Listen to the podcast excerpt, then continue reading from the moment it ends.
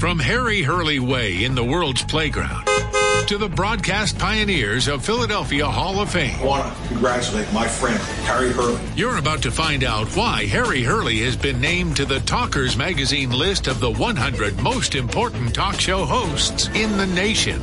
Live from the studios of Town Square Media in Northfield, it's Hurley in the Morning on WPG Talk Radio 95.5.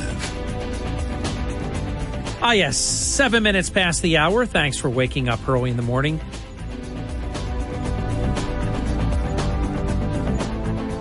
Much to do this morning. Let's get right into it. Uh, also, programming note Kirk Conover at 7, Chuck Malamud at 8, Dr. Newkirk in the first half of the 9 o'clock hour.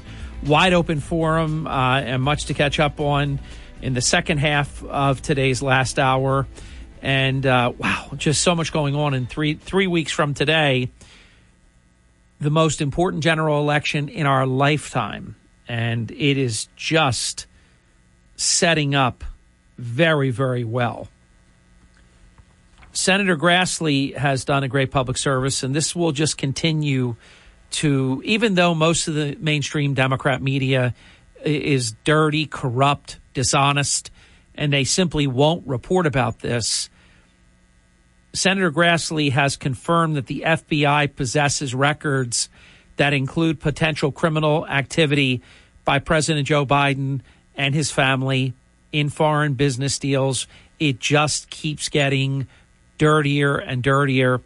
And the amount of money that you thought Hunter Biden and this alleged criminal syndicate has been able to generate over the years is dramatically more than has ever been reported about, ever been really processed in the public awareness of the American people. Now imagine if the American people knew on first Tuesday, November of 2020, what we know now. This incompetent administration that's destroyed every aspect I keep asking. Nobody can deliver. Give me one thing that's better now than it was two years ago. Just one. Anything. You can't say the economy. You could, but you'd be a liar. Foreign uh, policy. This is a disastrous administration. Every measurement that you could possibly come up with managing the military, I mean, look at Afghanistan, look at Russia, Ukraine. None of this would have happened. None of it. And look at the lives that have been lost. Look at the cost, both human resource and monetary. It's incredible. So, Senator Grassley has said that evidence exists that sheds light on Hunter Biden's business and financial relationship with Ukrainian energy company Burisma.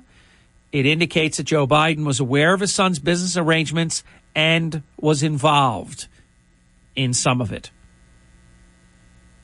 It's unclear if the records, which according to the release were reviewed by the senator's investigative staff, have been shared with the Delaware U.S. Attorney's Office. Well, who was it that said what are we waiting for?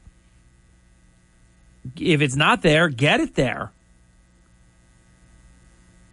And do you notice with this Hunter Biden, the criminal investigation goes so slow? Why is that?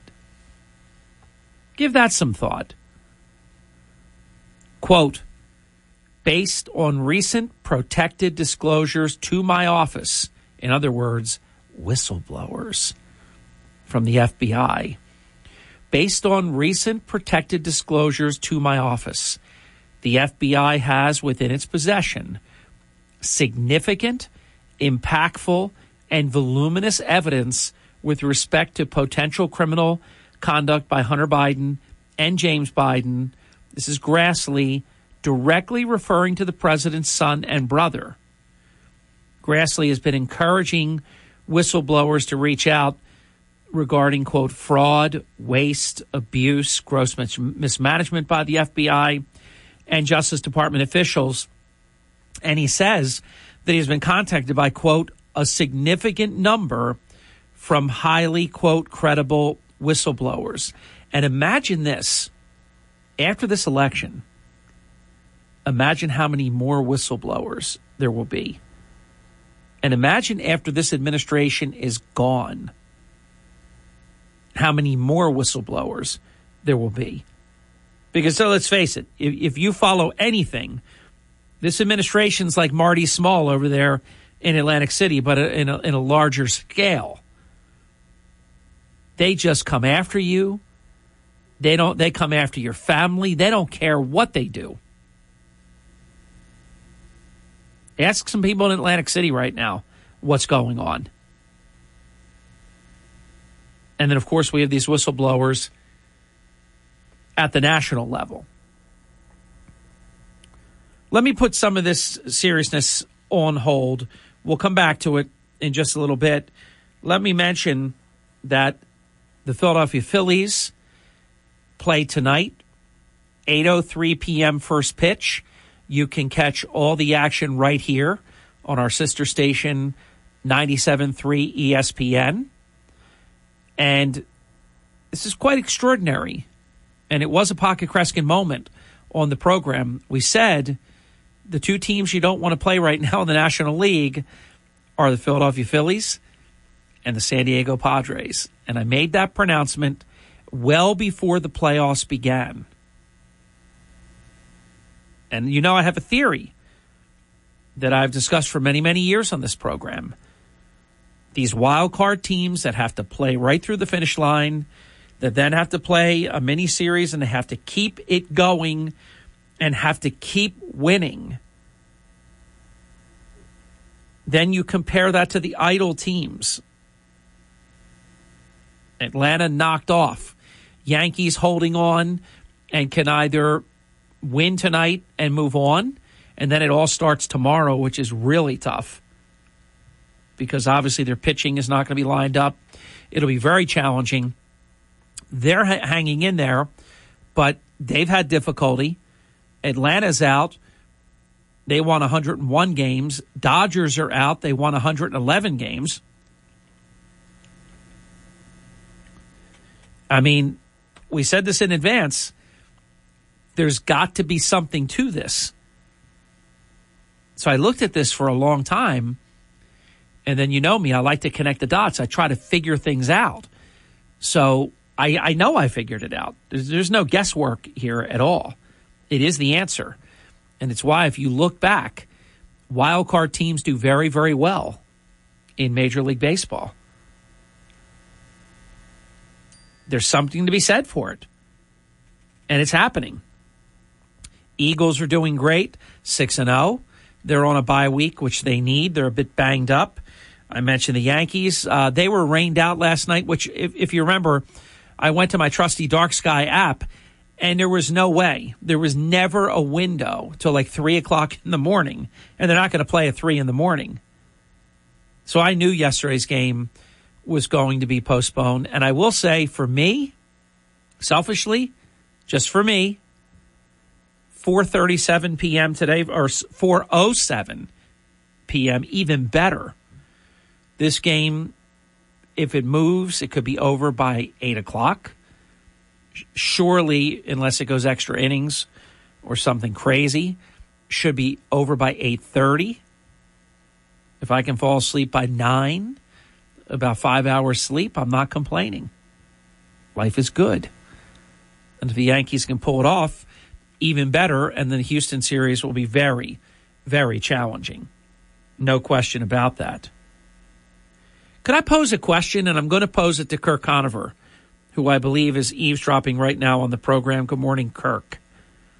Here's my question. You remember all that brouhaha when President Trump, quote unquote, had that perfect phone call with Volodymyr Zelensky? That's before Volodymyr Zelensky was as famous as he is now. And they said that President Trump interfered with this and that and wanted to have foreign country interfere with the uh, American elections and and have Hunter Biden investigated and all of this. Well, that was impeachable. Remember, they impe- they impeached President Trump. It was garbage. But Joe Biden actually did ask Saudi Arabia to delay the OPEC cuts in oil production until after the November 8th American election. So let me think now. Under the Democrat standard, this is why they always go too far and they always make these kinds of mistakes. How can this not be the sitting American president asking a foreign nation to directly get involved and affect potentially the American election process.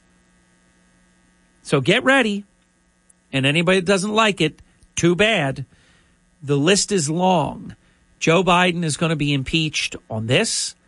He is going to be impeached on Afghanistan and in other areas.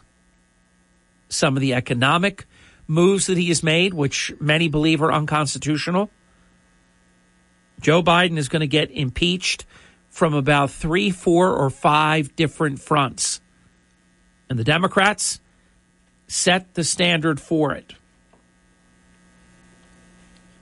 We'll be back in just a few minutes, 18 minutes past the hour, early in the morning. WPG Talk Radio, 95.5, South Jersey's number one news talk radio station, all because of you. Thank you.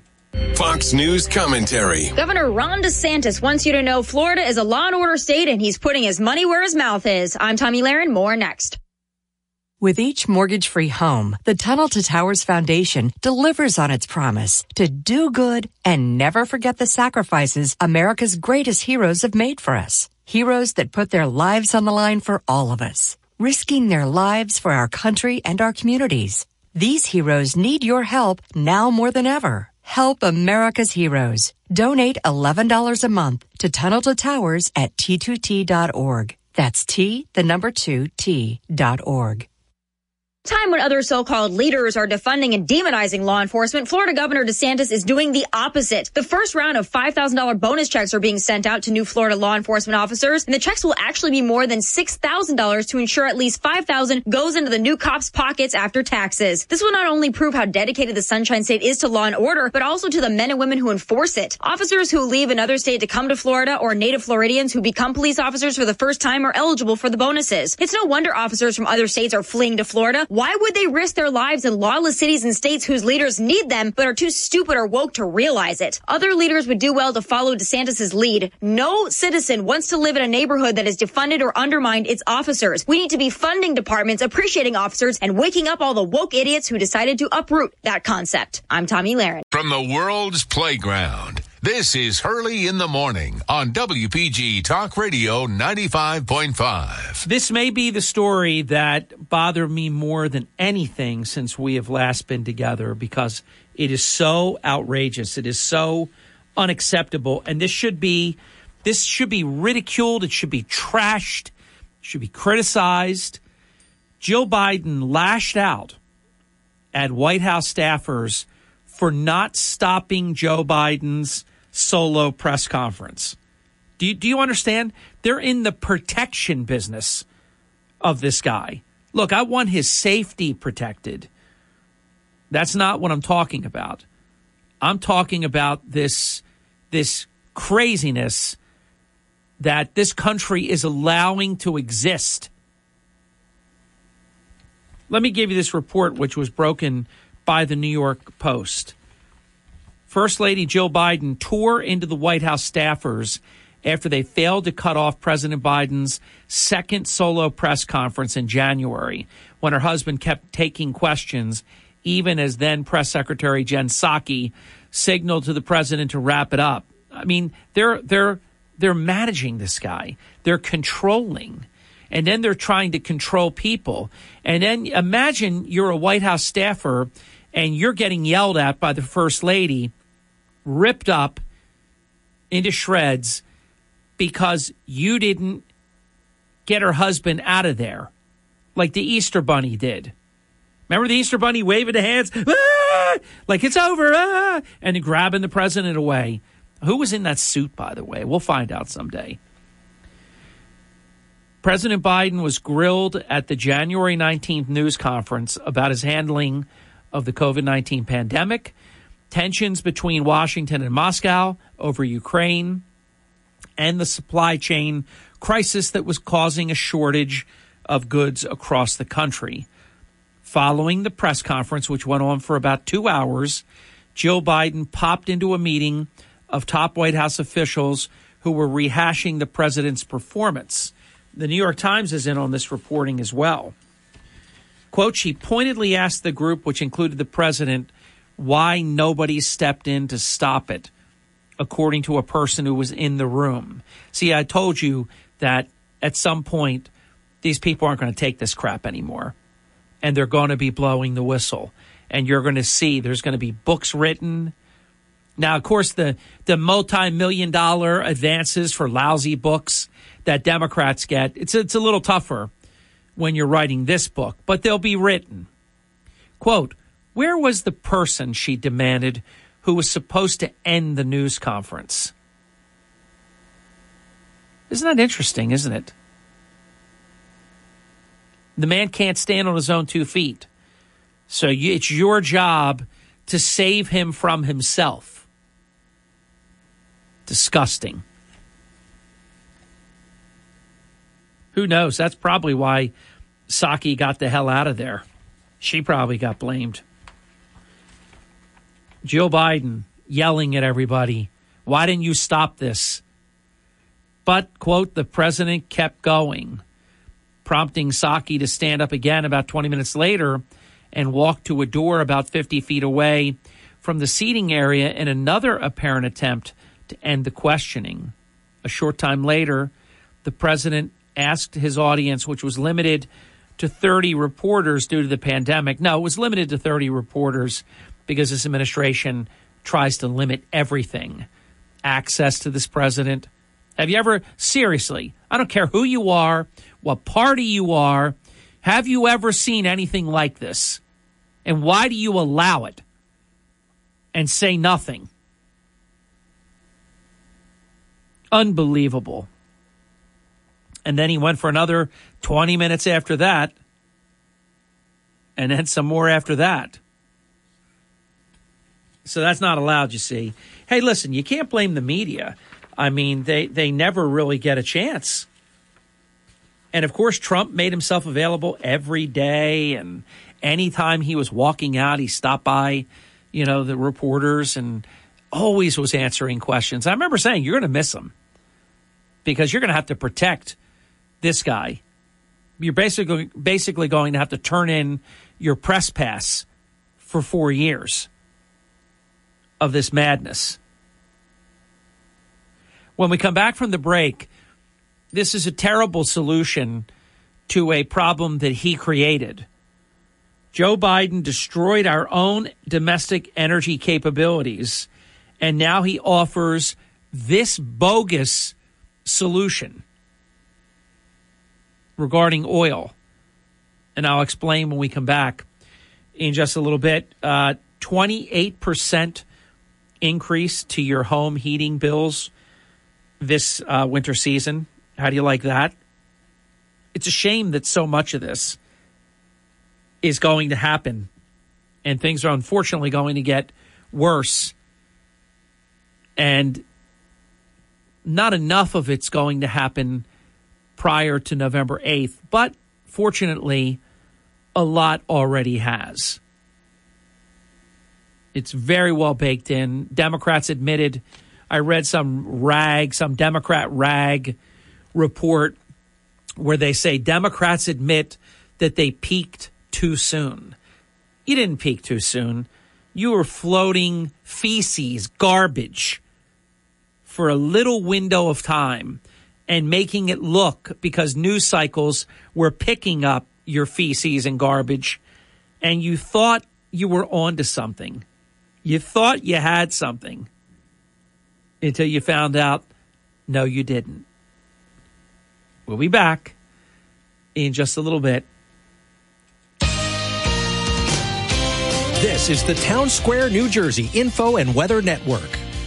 And this is Harry Hurley with three stories that you can follow on our WPG Talk Radio 95.5 app.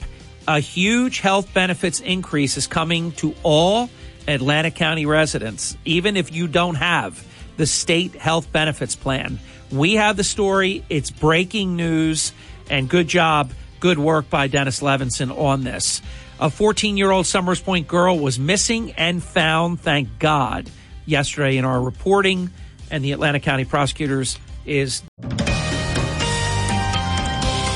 From the Town Square, New Jersey Info and Weather Network, I'm Chief Meteorologist Dan Zarrow. Cooler, drier air is here, and that's going to leave our weather feeling mighty November-ish for the next three days. We'll progress from clouds to sun today, our high temperature only reaching 58 degrees. Clear and chilly tonight, and even frosty away from the coast, low 39. Sun and clouds tomorrow, breezy and cool, high of 55, 59 with sunshine on Thursday. Get weather 24-7 wherever you are. Download our free mobile app today. WPG Talk Radio 95.5. When you need to know, it's WPG Talk Radio 95.5. I meant to mention this to you yesterday. I have not had a chance to watch it. I think you have to be uh, a Fox Nation subscriber to get it. But I'm, I, if you don't get to see it, I will let you know. Um, I think it's going to be pretty good. The trial of Hunter Biden. The judge. I, I was looking at the um, the previews, and I said, I know this guy. He looks a little bit different because it's been a number of years since I've seen him. But I said, I know that guy. I just can't place him right now. And all of a sudden it came to me. I said, that's Judge Joe Brown, who I love. If you've never seen his show, he, I, I guess it's been a number of years uh, since he's done it. But oh my gosh, he was so good. So good. So the trial of Hunter Biden amazing. I'll tell you, I also take great joy when the Democrat media, I remember the local media when they wouldn't cover Bob Levy in Atlantic City, and people say, "Hey, what's what's going on?" I said, "Well, they're corrupt. I mean, that's what's going on. They know. They're calling me a liar, but they know I'm the only one telling the truth." I said, "I got to just take this for a certain period of time uh, and not get worked up about it," and and I was able to. I just compartmentalized all the criticism, and I said, "I know how it's going to end." I just don't know the um, expiration date, but the truth will become self evident. Just like I promised you before the election of 2020, because you know I was very concerned that Joe Biden was going to win. They changed the voting methodologies. They're counting ballots that are undated, unsigned, no signature verification. If there is a signature, I said, this is not good news. You don't have to get hung up on the machines themselves like some people did. They went for this fool's gold. It was the changes to voting laws in these states, in the key battleground states. Democrats were very, very devious. Uh, I, I don't know whether to call them smart, but they were willing to do anything because they want to win in the worst way. It's always a very dangerous opponent someone that's willing to win in the worst way is is bad news. A real problem to go up against because they'll do anything. I mean, look at this Stacey Abrams. She's she's a denier that she ever said that the election was stolen from her. I never said that. She said, "What? You never said that. You said that a thousand times, maybe ten thousand times."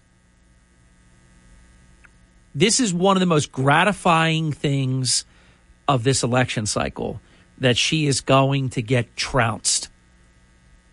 Then what's the media going to do? Is she Beto O'Rourke in Texas? She just keeps getting getting to run again and again and for every office. They put her in Star Trek as the the commander of the world, president of the world. I mean, trying to float this person to be the next president because the Democrat media, for some reason, they subscribe to this Democrat radicalism. That's so bad for our country. So I said before the break that Joe Biden's solution after destroying our own domestic energy capabilities. Because remember, when he took office, we were energy independent, and I know I'm a broken record on this, and a net oil exporter. You just you can't forget that. In other words, we made all we needed and we had much that we could also sell abroad. Now, we're begging Iran and Saudi Arabia, basically, probably even back channeling with Russia. And look what it's got us horrifically high gasoline prices. And Biden's solution is to keep raiding our country's emergency stockpile. The strategic petroleum reserves are not, I don't even think it's legal to do it for this. There's nothing in the in the handbook that says when you screw up your own domestic energy capabilities, you get to rob the emergency stockpile. So what do we have? We have another occasion where something is in the worst shape that it's been since 1980. How how familiar does that sound to you? How many times have you heard worst inflation since 1980, worst this or that since 1980? The the lowest stockpile in our emergency strategic petroleum reserves since 1980. I know Jimmy Carter's still with it. He's I think he's 97. I know he's still with it and every day he says right on. He says, "Come on, man. Thanks." I mean, I'm no longer the worst. This is fantastic news. I'm I'm actually glad that President Carter got to see this. Because this administration is a disgrace.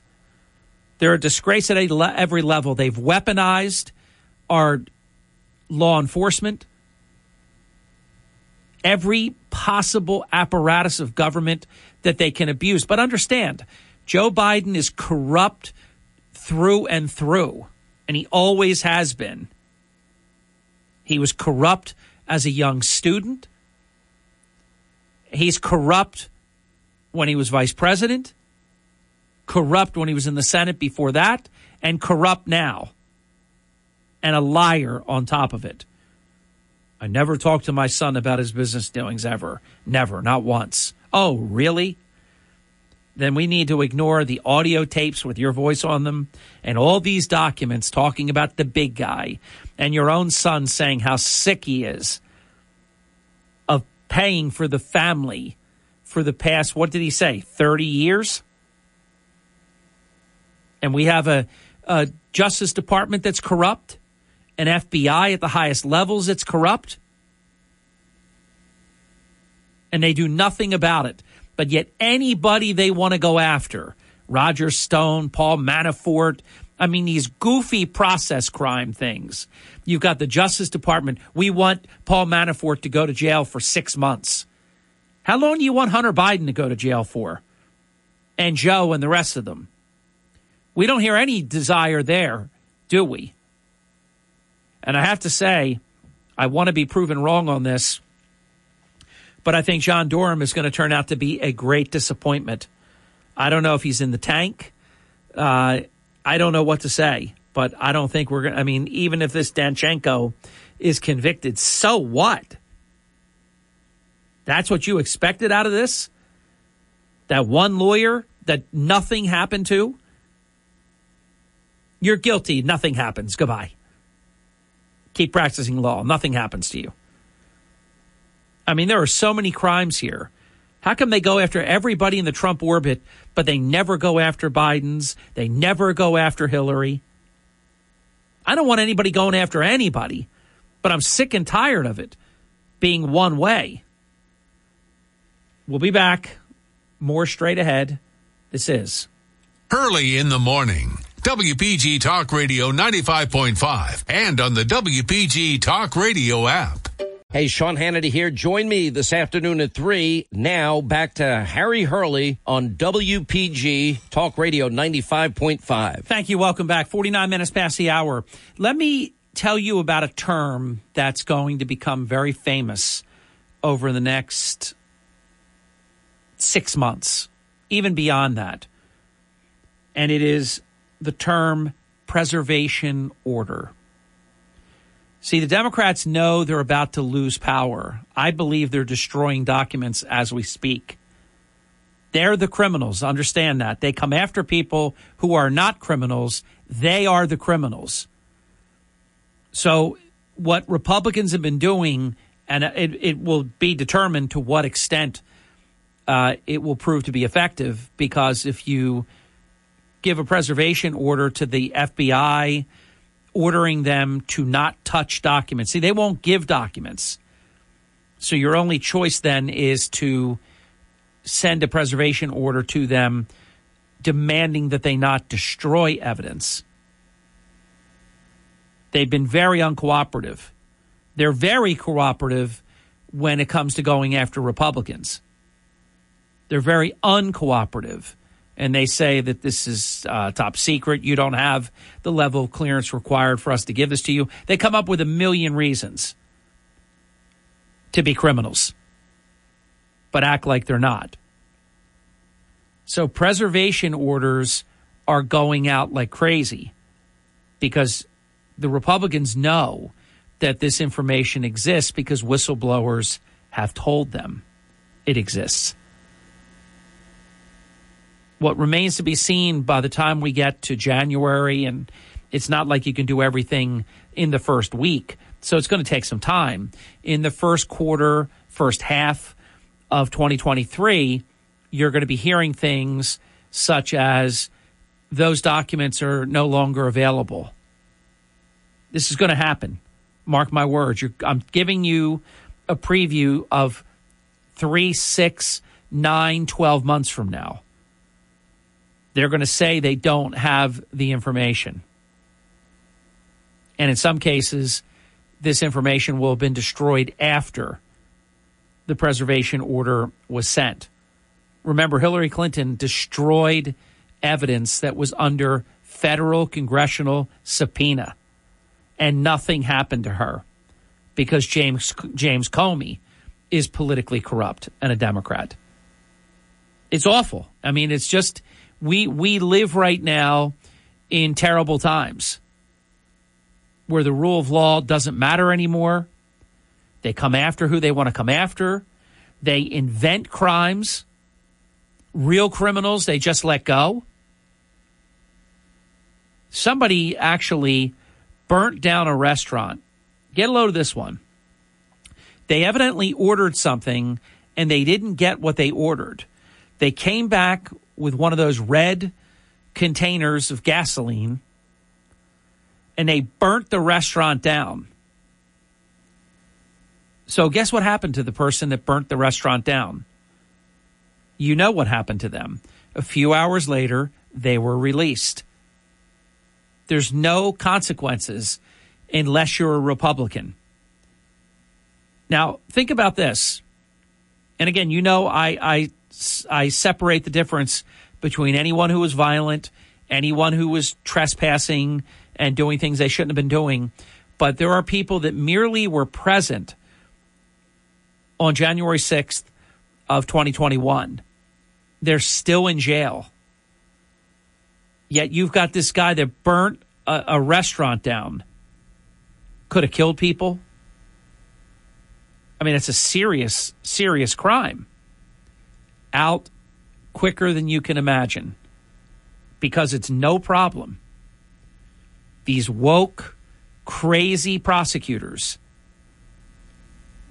that they don't just take it easy on criminals. It's way beyond that.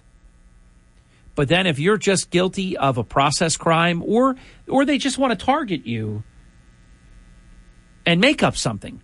It really is. It's very Stalin-esque of just picking someone and and remember it's very dangerous when powerful law enforcement people actually pick someone and then they just investigate them through and through. They're not they're not doing anything that they should be doing. They're investigating in search of a crime. Well, we don't have anything to charge this person on, but let's just start looking.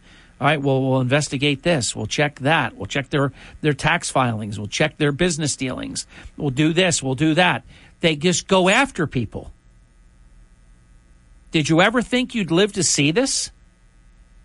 In America, this is, I'm not lying to you. This is our country right now. Somebody like Paul Manafort, the federal crimes were, were dealt with, so they charge him with the same stuff at the state level. Look at all this stuff with Trump. Look how they go after him. Look how they don't go after Joe Biden. It's so bad. What was making me think about these preservation orders is that Congressman Michael McCaul of Texas, and he's he's going to be very very important because he will be the chairman of the House Foreign Affairs Committee.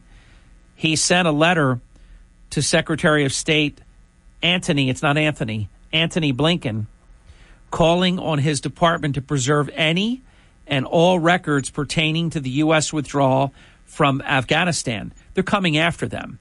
I'm telling you that right now. And they should. This was the most disgraceful exit in the history of this country.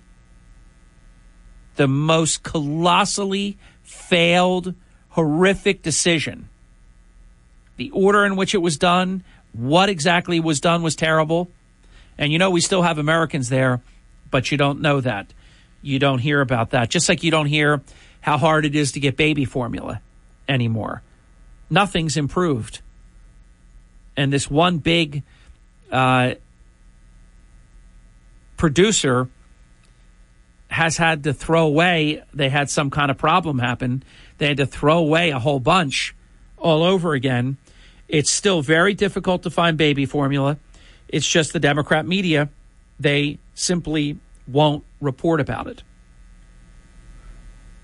And they feel like if they don't report about it, then it didn't happen.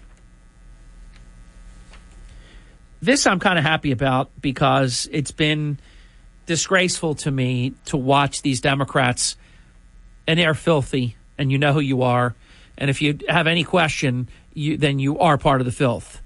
You know if you're not, because we've always maintained there are good Democrats but you keep quiet too, which means your hands are not clean as well. You keep voting for these people, you keep quiet about them. So, in a, in a sense, you're worse than they are, but you're at least just as bad when you say nothing. But this was very, very encouraging. New York Times, notice every poll I cite to you basically is a Democrat poll. Why do only Democrats? You have Trafalgar, and all they are is fair. It's not like they're Republican.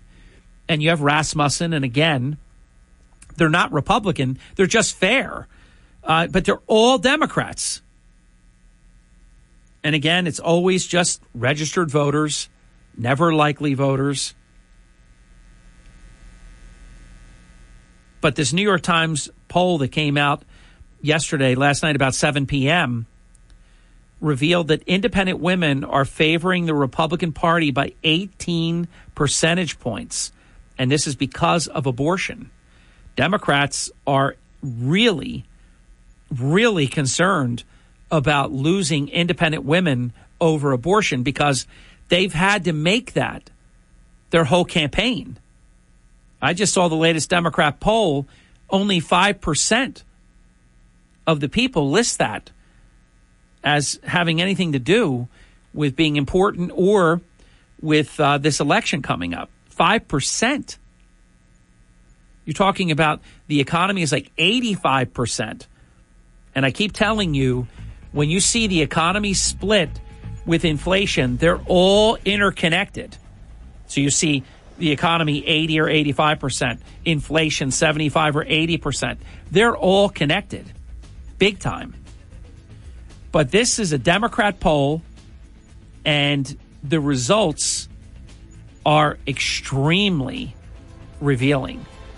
These women, in addition to the abortion issue that they don't agree with Democrats on, They care about the cost of groceries, they care about the price, the cost of energy, and all of these things that people are struggling right now to make ends meet. All right, an important conversation.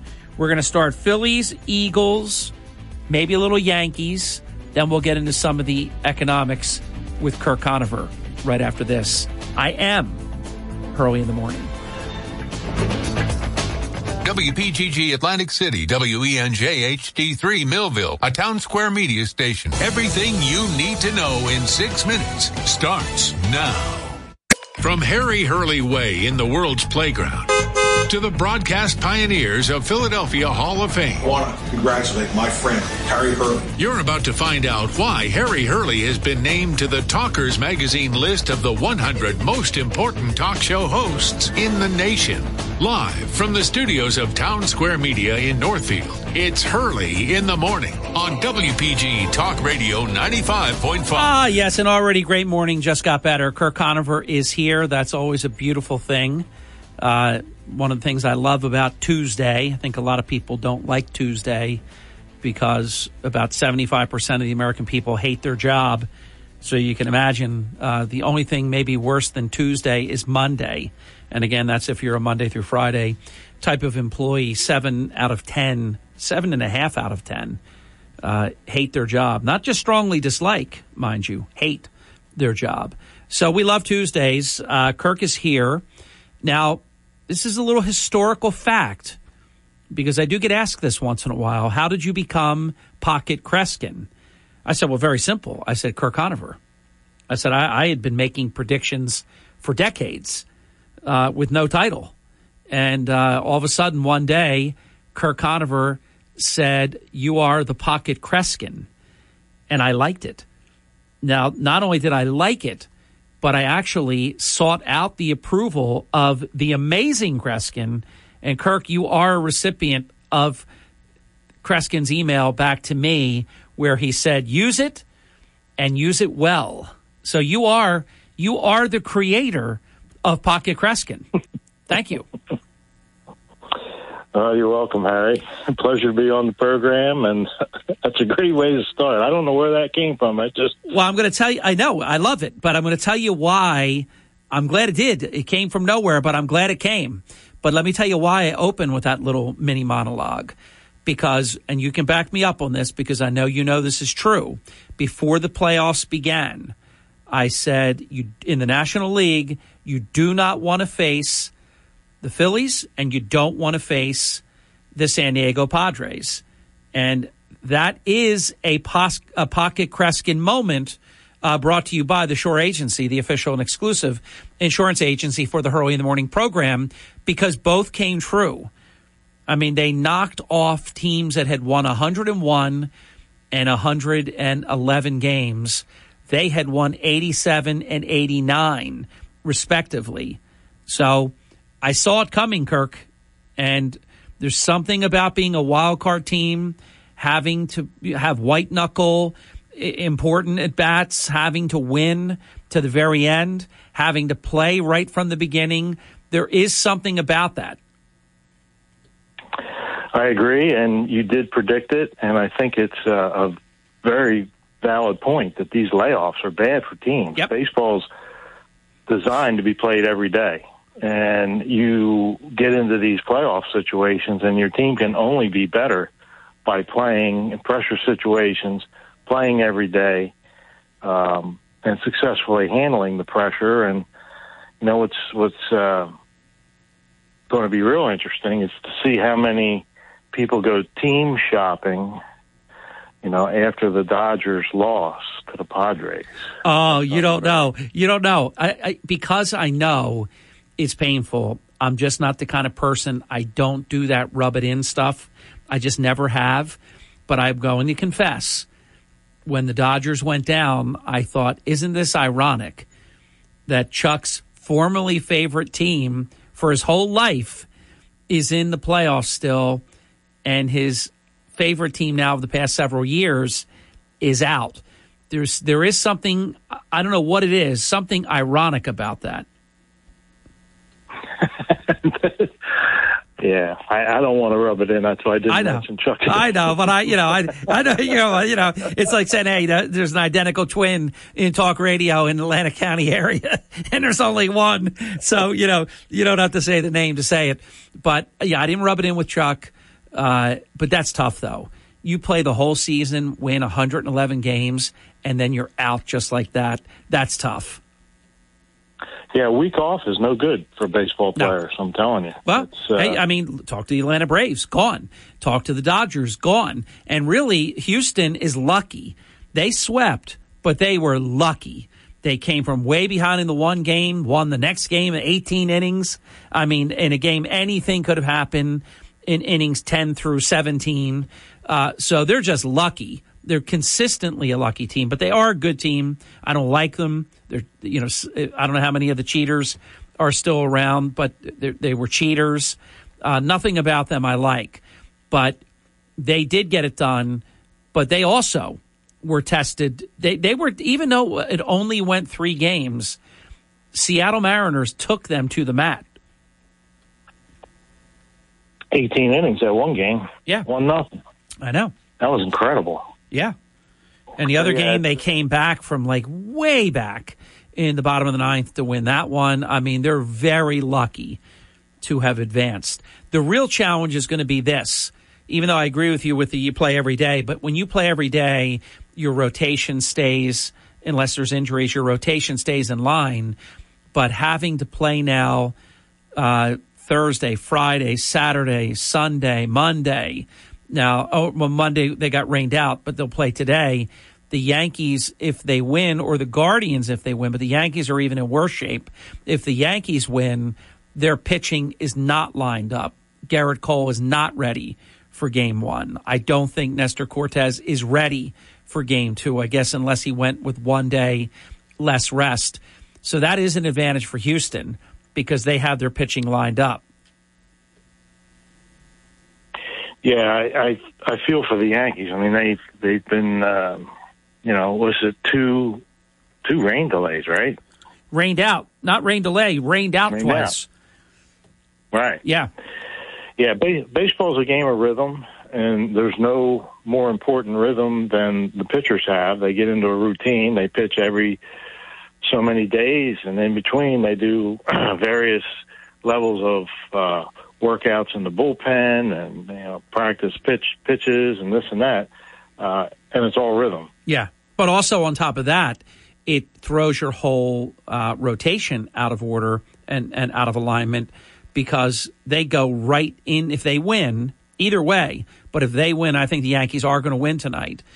Even though, again, their pitching is not lined up even for this game five, they have to go right back at it tomorrow, where the Astros will have their first pitcher ready to go, second pitcher ready to go, and so on. Big advantage. Yep. And the other th- observation I have about this whole playoff, you know, I've been watching uh, not only just the Phillies, but I've been watching all the other series too. Is these bullpen games?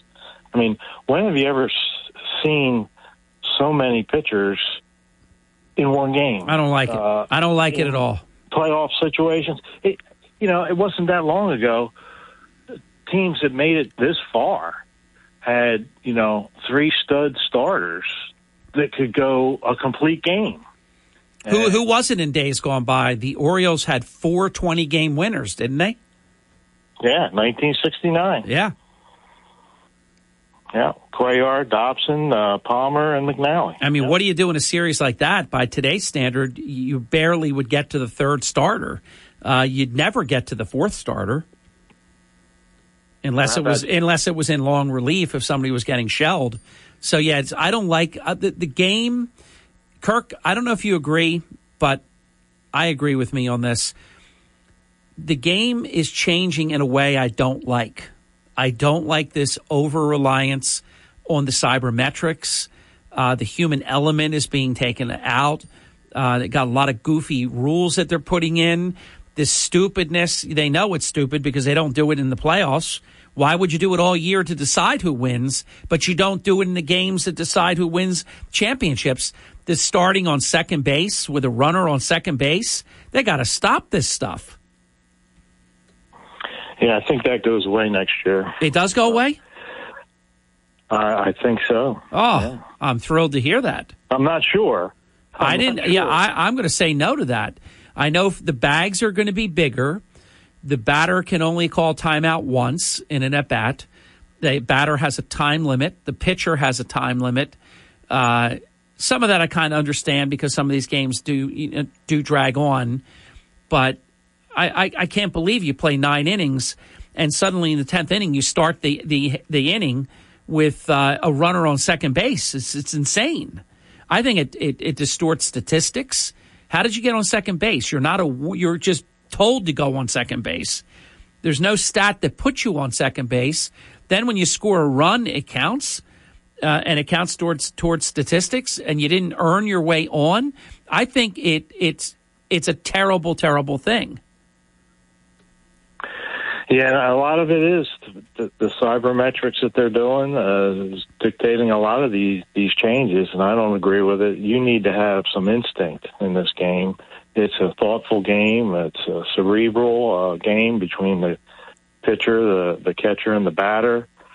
Um, and when you take and manipulate your lineup based on you know some kind of cybermetric calculation you take out the the wonder and magic of the game where you know like back in uh, late June you know a substitute catcher like Garrett Stubbs who's batting like 110 hits a three run homer to win a game I mean you, you just if you look at run everything by statistics you lose that kind of magic that is baseball and um I think the last couple games with the Phillies, though, they put together stuff that went against the cybermetrics. You know, uh, Bryce Harper going opposite field when they get the big shift on. But I think that's because you have people like Rob Thomson, who knows Joe Torre. Uh, and played and coached under Girardi. Girardi's a bit cybermetrics, but he was a combination cybermetrics and old school. Uh, there are a lot of changes I don't like. Kirk, we're going to be right back. Uh, somebody was texting me.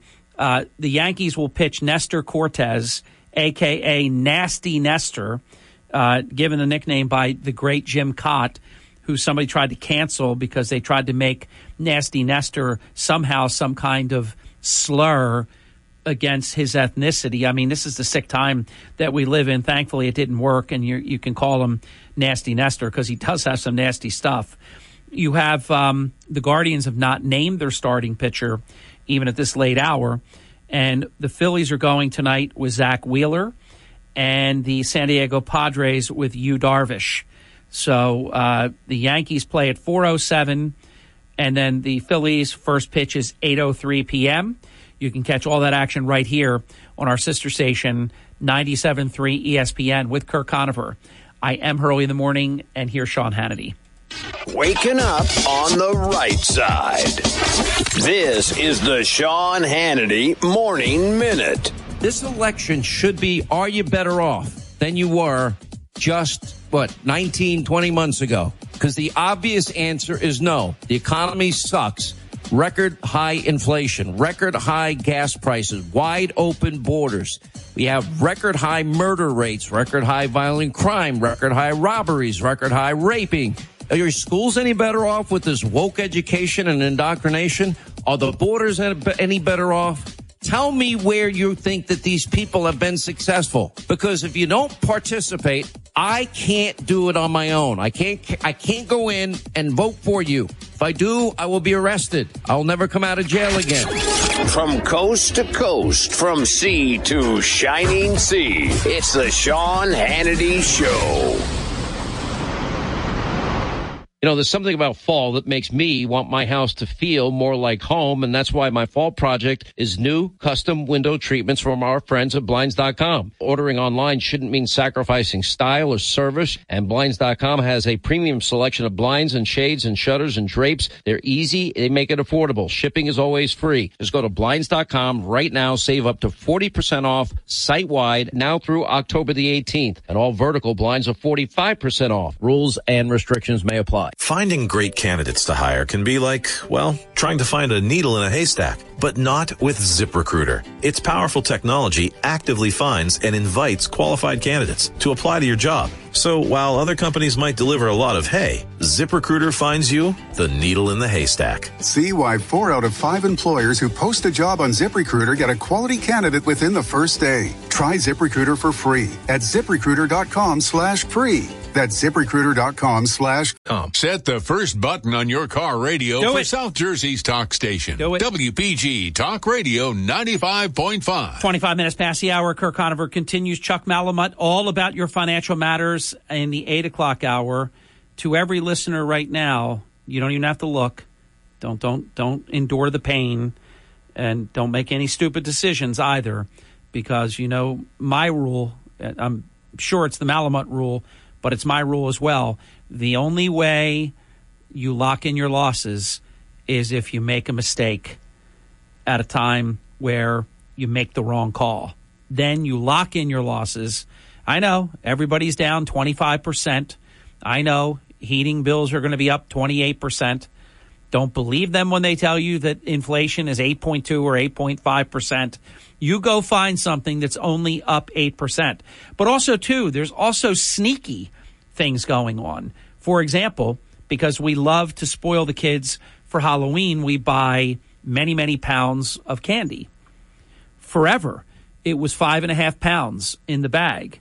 When I was purchasing it this year, I thought, oh, that's not so bad. It's gone up from like seven something a bag to like ten dollars a bag. You know, you start to think like like thirty percent is not, not that bad. It's it's almost like a brainwashing. But then I looked and I thought, wait a minute here. These bags used to be really heavy. They're now three and a half pounds and not five and a half pounds. So they cost about three dollars more per bag for two pounds less. How do you like that? So it's yeah, it's rough. There's no question about it, and that's why no matter what the Democrats try to do uh, in the next few weeks, it doesn't matter. Everybody knows what they've done over the past two years. They can talk about abortion. They can talk about Donald Trump. They can talk about January 6th. Hey, by the way, did you ever see anything go away so quick in your life? All those freaks at oh, our closing, our closing day, our closing argument, and nobody gives a, a hoot about these fools. They're worried about do they eat or put gas in the in the car, and you fools are up there talking about protests. It's crazy. All right, Kirk, I don't want to talk about that right now, though. I want to talk about the only undefeated team in the National Football League. Who are they, Kirk? The Philadelphia Eagles. What do you think of that team, Kirk? I'm very impressed. You know, they they took advantage of uh, situations in the first half to go up 20 to nothing. Uh, you know, they first got the ball, they drove down the field and scored. Then they had took advantage of a turnover and scored. And then uh, they took advantage of another turnover and got a field goal. Then they drove down the field and got a field goal. They did let Dallas back in the game, but you know Dallas is a good team, and that's what good teams do. They fight back. In the second half, adjustments were made. The Eagles realized that uh, they had to make some changes, so they went back to to the running game and uh, got on the board again. And they had key defensive plays that stopped the Cowboys, uh, the, the key interception. Then they ran out the clock. Hey, when Dallas couldn't make that less than one yard, I thought that was really so pivotal in the game, Kirk. Yeah. Well, the defense rose to the occasion, but there were adjustments that the Eagles uh, defense made. There were adjustments that Sirianni made with the offense, and you know, shifting gears to be ground oriented. They chewed up nine minutes on that one drive, scoring drive, and then you know when they got the ball back with five minutes to go, they just left Dallas in, in an impossible situation where they needed two scores, and uh, they were not going to get the ball back. So it was a, a real. Um, I, I wouldn't say it was a stomping, but it was a real show of strength by the Eagles, not only the players, but the coaching staff to make the adjustments and to take advantage of situations as presented. And I looked up the NFL official power rankings. And of course, I was kind of mad last week because last week they had Buffalo as number one, the Eagles number two. Well, the Eagles are back at number one in the power rankings. Uh, terms like juggernaut were were used in the article, but I love this one quote from the the guy that puts this all together. He says, "Find me the first loss on the Eagles' schedule, comma, I'll wait." I love it, Kirk. And well, look, the odds makers have the Eagles. This was two weeks ago. The odds makers have the Eagles favored to beat every team they face for the entire rest of the season. I don't ever recall that being the case, ever. No. And you know the wild card is the injury bug. Yep. You don't know who's going to go down, who can substitute. But that was the other adjustment that was made early in the second half the offensive line uh, lost two uh, of their main guys to injury, and the uh, backups were not good at pass protection. But apparently, the backups were fine on uh, you know, run blocking, so they went to the run, and and that really took the pressure off of Hurts when Yeah. he had to pass. He could pass. And uh, that was another, you know, it just shows you how smart this Sirianni is. I know he came in and people were going, who's he? I saw the interview with him after the game with uh, the, the local Philadelphia NBC sports guys, and he was absolutely brilliant in describing, you know, what they did, how they changed things up, uh, going to their strengths, uh, realizing, you know, what players can do what in certain situations on the field. And uh, yeah, he's got it all together. And you know, Charles Kane thinks they're going to go 17 and 0. Do you? I heard that. Yeah, I heard that yesterday. I just don't think in this modern era that's possible. They're going to lose a game that they shouldn't lose. Right. That's what I think. Um, I think they're going to lose two games. Maybe one at some point, like you said, and then if the New York game at the end of the season doesn't matter if they've clinched the best record in the NFC, and you know they could lose that game. But it, but if they are undefeated going into that game, I guess they have to go. Uh, you don't want to get anybody hurt, but I guess you got to go for it. If you were 16 and 0 and you went into the last game and rested all kinds of people, put Gardner Minshew in there and rested all your wide receivers and so on, big play Slay and the rest of them, uh, people would not be very uh, well receiving to that. So we'll see what happens. But uh, I know this much. I don't think they're going to win every game, but I think they're better than every team that they're playing for the rest of the year. It could happen. Uh, that would be quite amazing. Kirk will be right back. Don't go away. When we come back, I'm going to talk about the fact that 17 states are voting as of today. The election is three weeks away.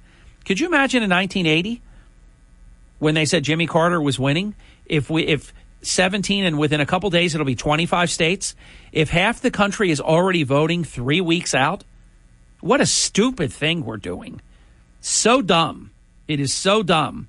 I guess we're never going to get back into it, but we really need one election day, and it should be at the end. And this this goofy stuff that's going on, I don't see any way. Oh, you're against people voting? No, I'm against this. I'm not against people voting at all. This is the Town Square, New Jersey Info and Weather Network. And it's Harry Hurley at 33 minutes past the hour. Three stories you can follow right now on the WPG Talk Radio 95.5 app. Denny Levinson is on it. We've got the story, we've got the document. Check it out. There is a huge health benefits, state health benefits increase. It's usually under 3%.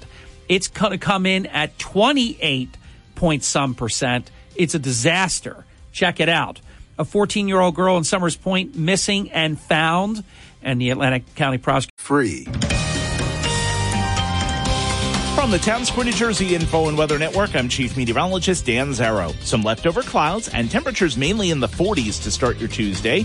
Even though skies will clear to sunshine by this afternoon, it'll be an unseasonably cool day. Your high temperature only reaches 58. Tonight, frost is possible away from the coast. It'll be clear and chilly, low at 39. Sunny clouds tomorrow, breezy and cool, high of 55, 59 with sunshine Thursday. Get weather 24 7 wherever you are. Download our free mobile app today. If you're 19 or older with certain underlying Early in the morning. WPG Talk Radio 95.5 and on the WPG Talk Radio app. Hi, it's Mark Levin. Join me this evening at 6. Now back to Harry Hurley on WPG Talk Radio 95.5. Hey, thank you very much. Great one. It's 40 minutes past the hour. So we learned, let me just give a little preamble, Kirk. We learned about, and if you've read our um, lead article for today, and I, I'm going to do one more piece, but this is our lead article because it's huge. And you have to, there's layers here you can't look at this like, well, it only affects those, you know, at this level. This is going to affect every taxpayer in Atlantic County. And here's the cruel thing. And Denny Levinson covers it very, very well in his letter to the Board of Commissioners. It's going to affect some people twice. They're the special people. They're going to get it in the neck two times. So here's the deal. You can you, look, if you're an executive like Danny Levinson, you can handle uh, the state comes in in September and they tell you, hey, the, the state health benefits plan is going to go up by 2.7% or something, something under 3%. For 20 years almost, Danny's been able to count on that. So you can plan when you're budgeting. And by the way, they knew this in February. Why didn't they tell people so that you could be thinking about, oh my God, look at this. So here's the story. And, but this is just the cliff notes. I want you to go to the article and I want you to listen. Somebody just texted me, Yep, I'm special. Yeah, you're paying twice. The person that just wrote me. Uh, I want you to read the article. I want you to read the county executive's letter. We got it, and we want you to have it. And that's why we published it this morning at 5 a.m., because this is a big deal. This is no small matter. This is millions of dollars because the state tells Denny in September, oh, uh, by the way, uh, the state health benefits are going up almost 23%. They never go up by more than less than 3%. So, anyhow, I, am not that good at, at explaining this, but this guy will be. Executive Levinson, welcome to Hurley in the Morning. Thank you very much. Good morning to everybody. I hear like trumpets playing and stuff. It's very exciting. uh, so, Dennis, do I have it right? This is usually something that your team can count on two and a half to under 3% type increase on an annual basis. You kind of accept that things go up a little bit, but how in the world do they justify a nearly 23% increase in one year? You know, we can go through a lot of things that's going on in this country and this state uh, of you can't justify it and this is not justifiable except for the fact that the state is broke. We know that because they're the highest tax state in the country. Now, to make up for the deficits that it has, let's just pick out a group of people and stick it to them. Now, before I get into that, it's a segue. Let's just pick out Atlantic County and hit them for five million with this pilot. You know, there the casinos are getting 55 million. All we're asking for is the 5 million they owe us. We've been in court now for a year trying to get the money that we're owed. As far as this insurance is concerned, they have decided to raise our rates by 24%. 24%. Now, if we're lucky, they're only going to raise it 21%. So, you know, they're going to throw you a bone like a starving dog and uh, say, you know, well, we uh, you ought to thank us here. So, in other words, that they're going to be able to say we saved you three percent.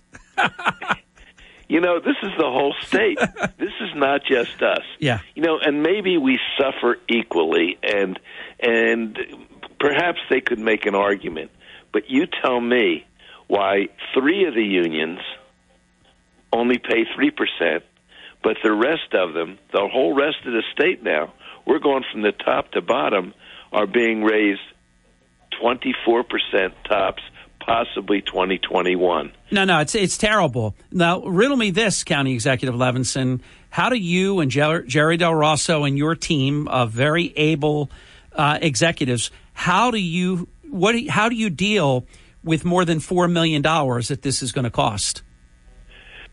Well, the reason that I took that segue there with the pilot is we're really looking at nine million that we have to make up. True. Now the other states have to make up the the uh, let's say four million, depending on the size of the state and the size of the uh, uh, the workforce. But we are really getting stuck. Now this is what it comes down to. For those that uh, figure, well, what does that mean to me as as a taxpayer? Well, it means less services. It means higher taxes. I mean, what else could it possibly mean? We just don't grow money on trees.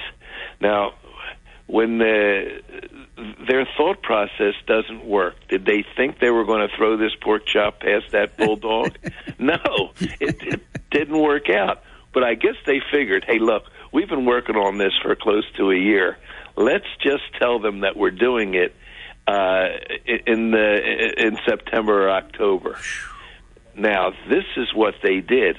Now, why did they do this? If you think, well, you know, Levinson's is being political once again against the Democratic regime of uh, of Murphy or whoever else you want, why wasn't there one single solitary person from the county or the uh, or municipal government that sat on decided they were going to screw them? How come there wasn't anybody on that board? And I'll tell you one thing that really is amazing. How they keep this a secret the whole time. Yeah. Nobody knew.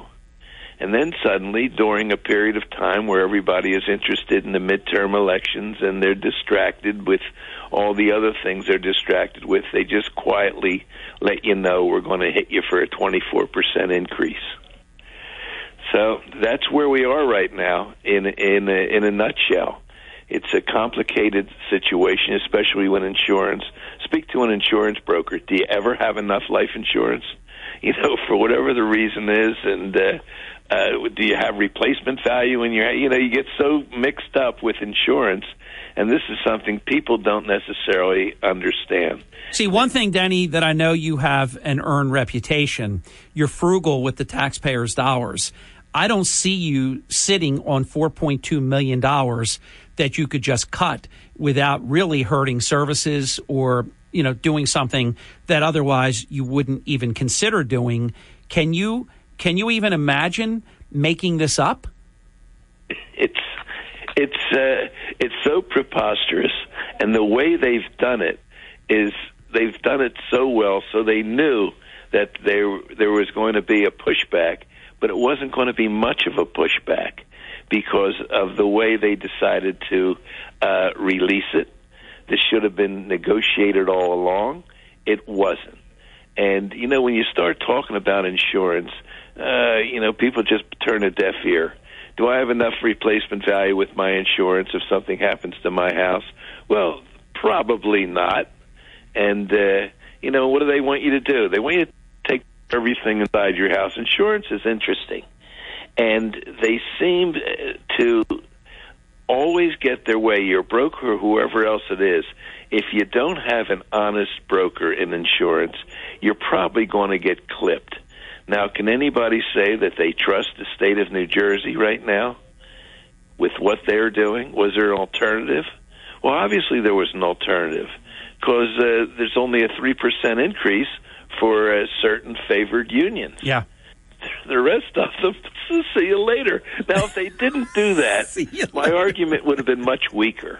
Yes, oh, of course. Right. If everybody got a 23% uh, state health benefits increase, let's bring our insurance man into this. Kirk, uh, I don't know if you saw my early reporting on it, but I know you've heard enough now, regardless, because nobody else has this story. We broke it.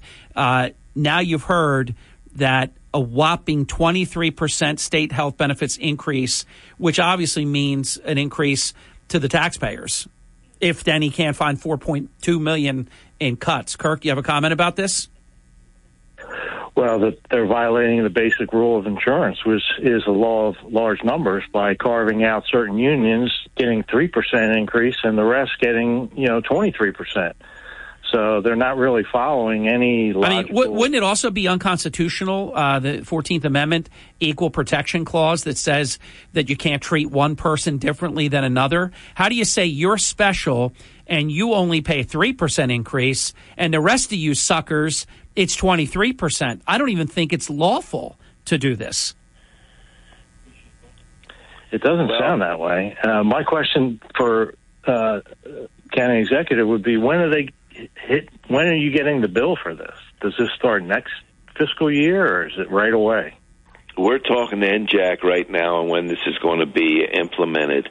And, uh, you know, are they going to make us feel any better if they decide, okay, the, that 3% that we're giving to the favored individuals, we'll take that away?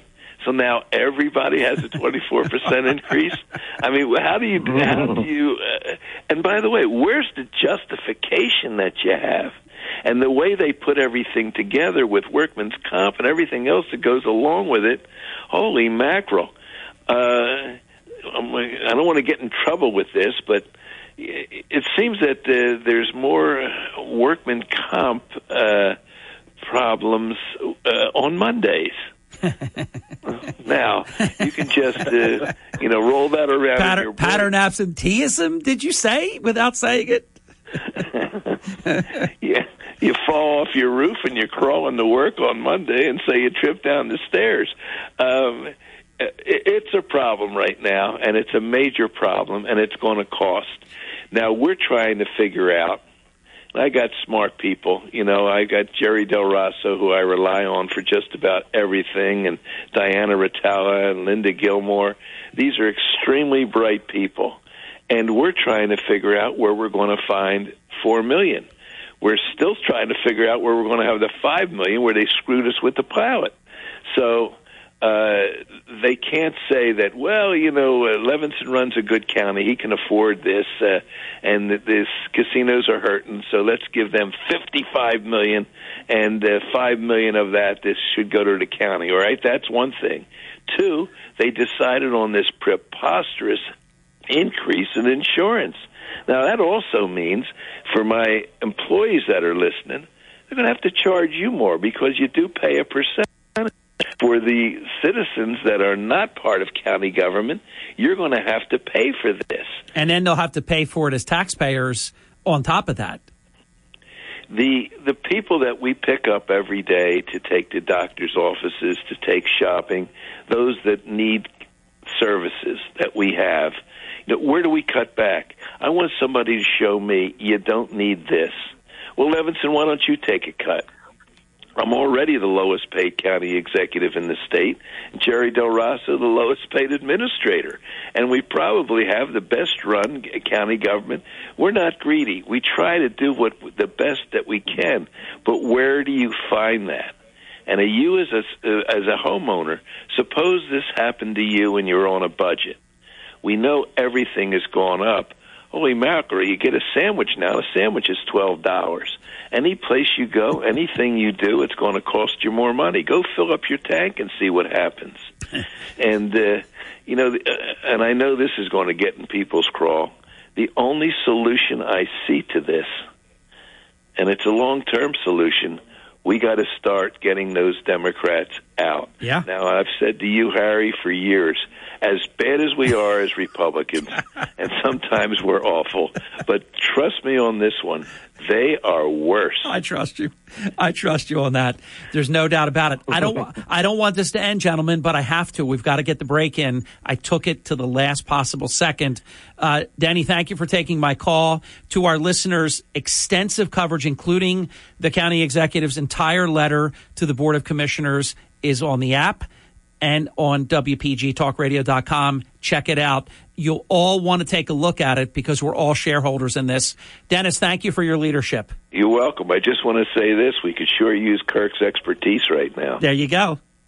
Okay. All right, guys. See ya. You. And Kirk, thanks. Thanks for letting me bring in Denny. We'll be back in just a little bit. Don't go away. Chuck Malamut joining the program after the top of the hour break. The WPG Talk Radio app is your connection to South Jersey's talk station. Get free, unlimited local and statewide news from New Jersey's largest radio news team. Download all of our local shows as podcasts and more, powered by Ambient Comfort. For installation to repairs and maintenance, give Ambient Comfort Heating and Cooling a call today at 856-213-6586. AmbientComfortNJ.com. We're investing. Markley, Van Camp, and Robbins this afternoon at 1. Now, Harry Hurley on WPG Talk Radio 95.5. Just over a minute before the top of the hour, this portion of Hurley in the Morning brought to us in part by Ambient Comfort Heating and Cooling Professionals.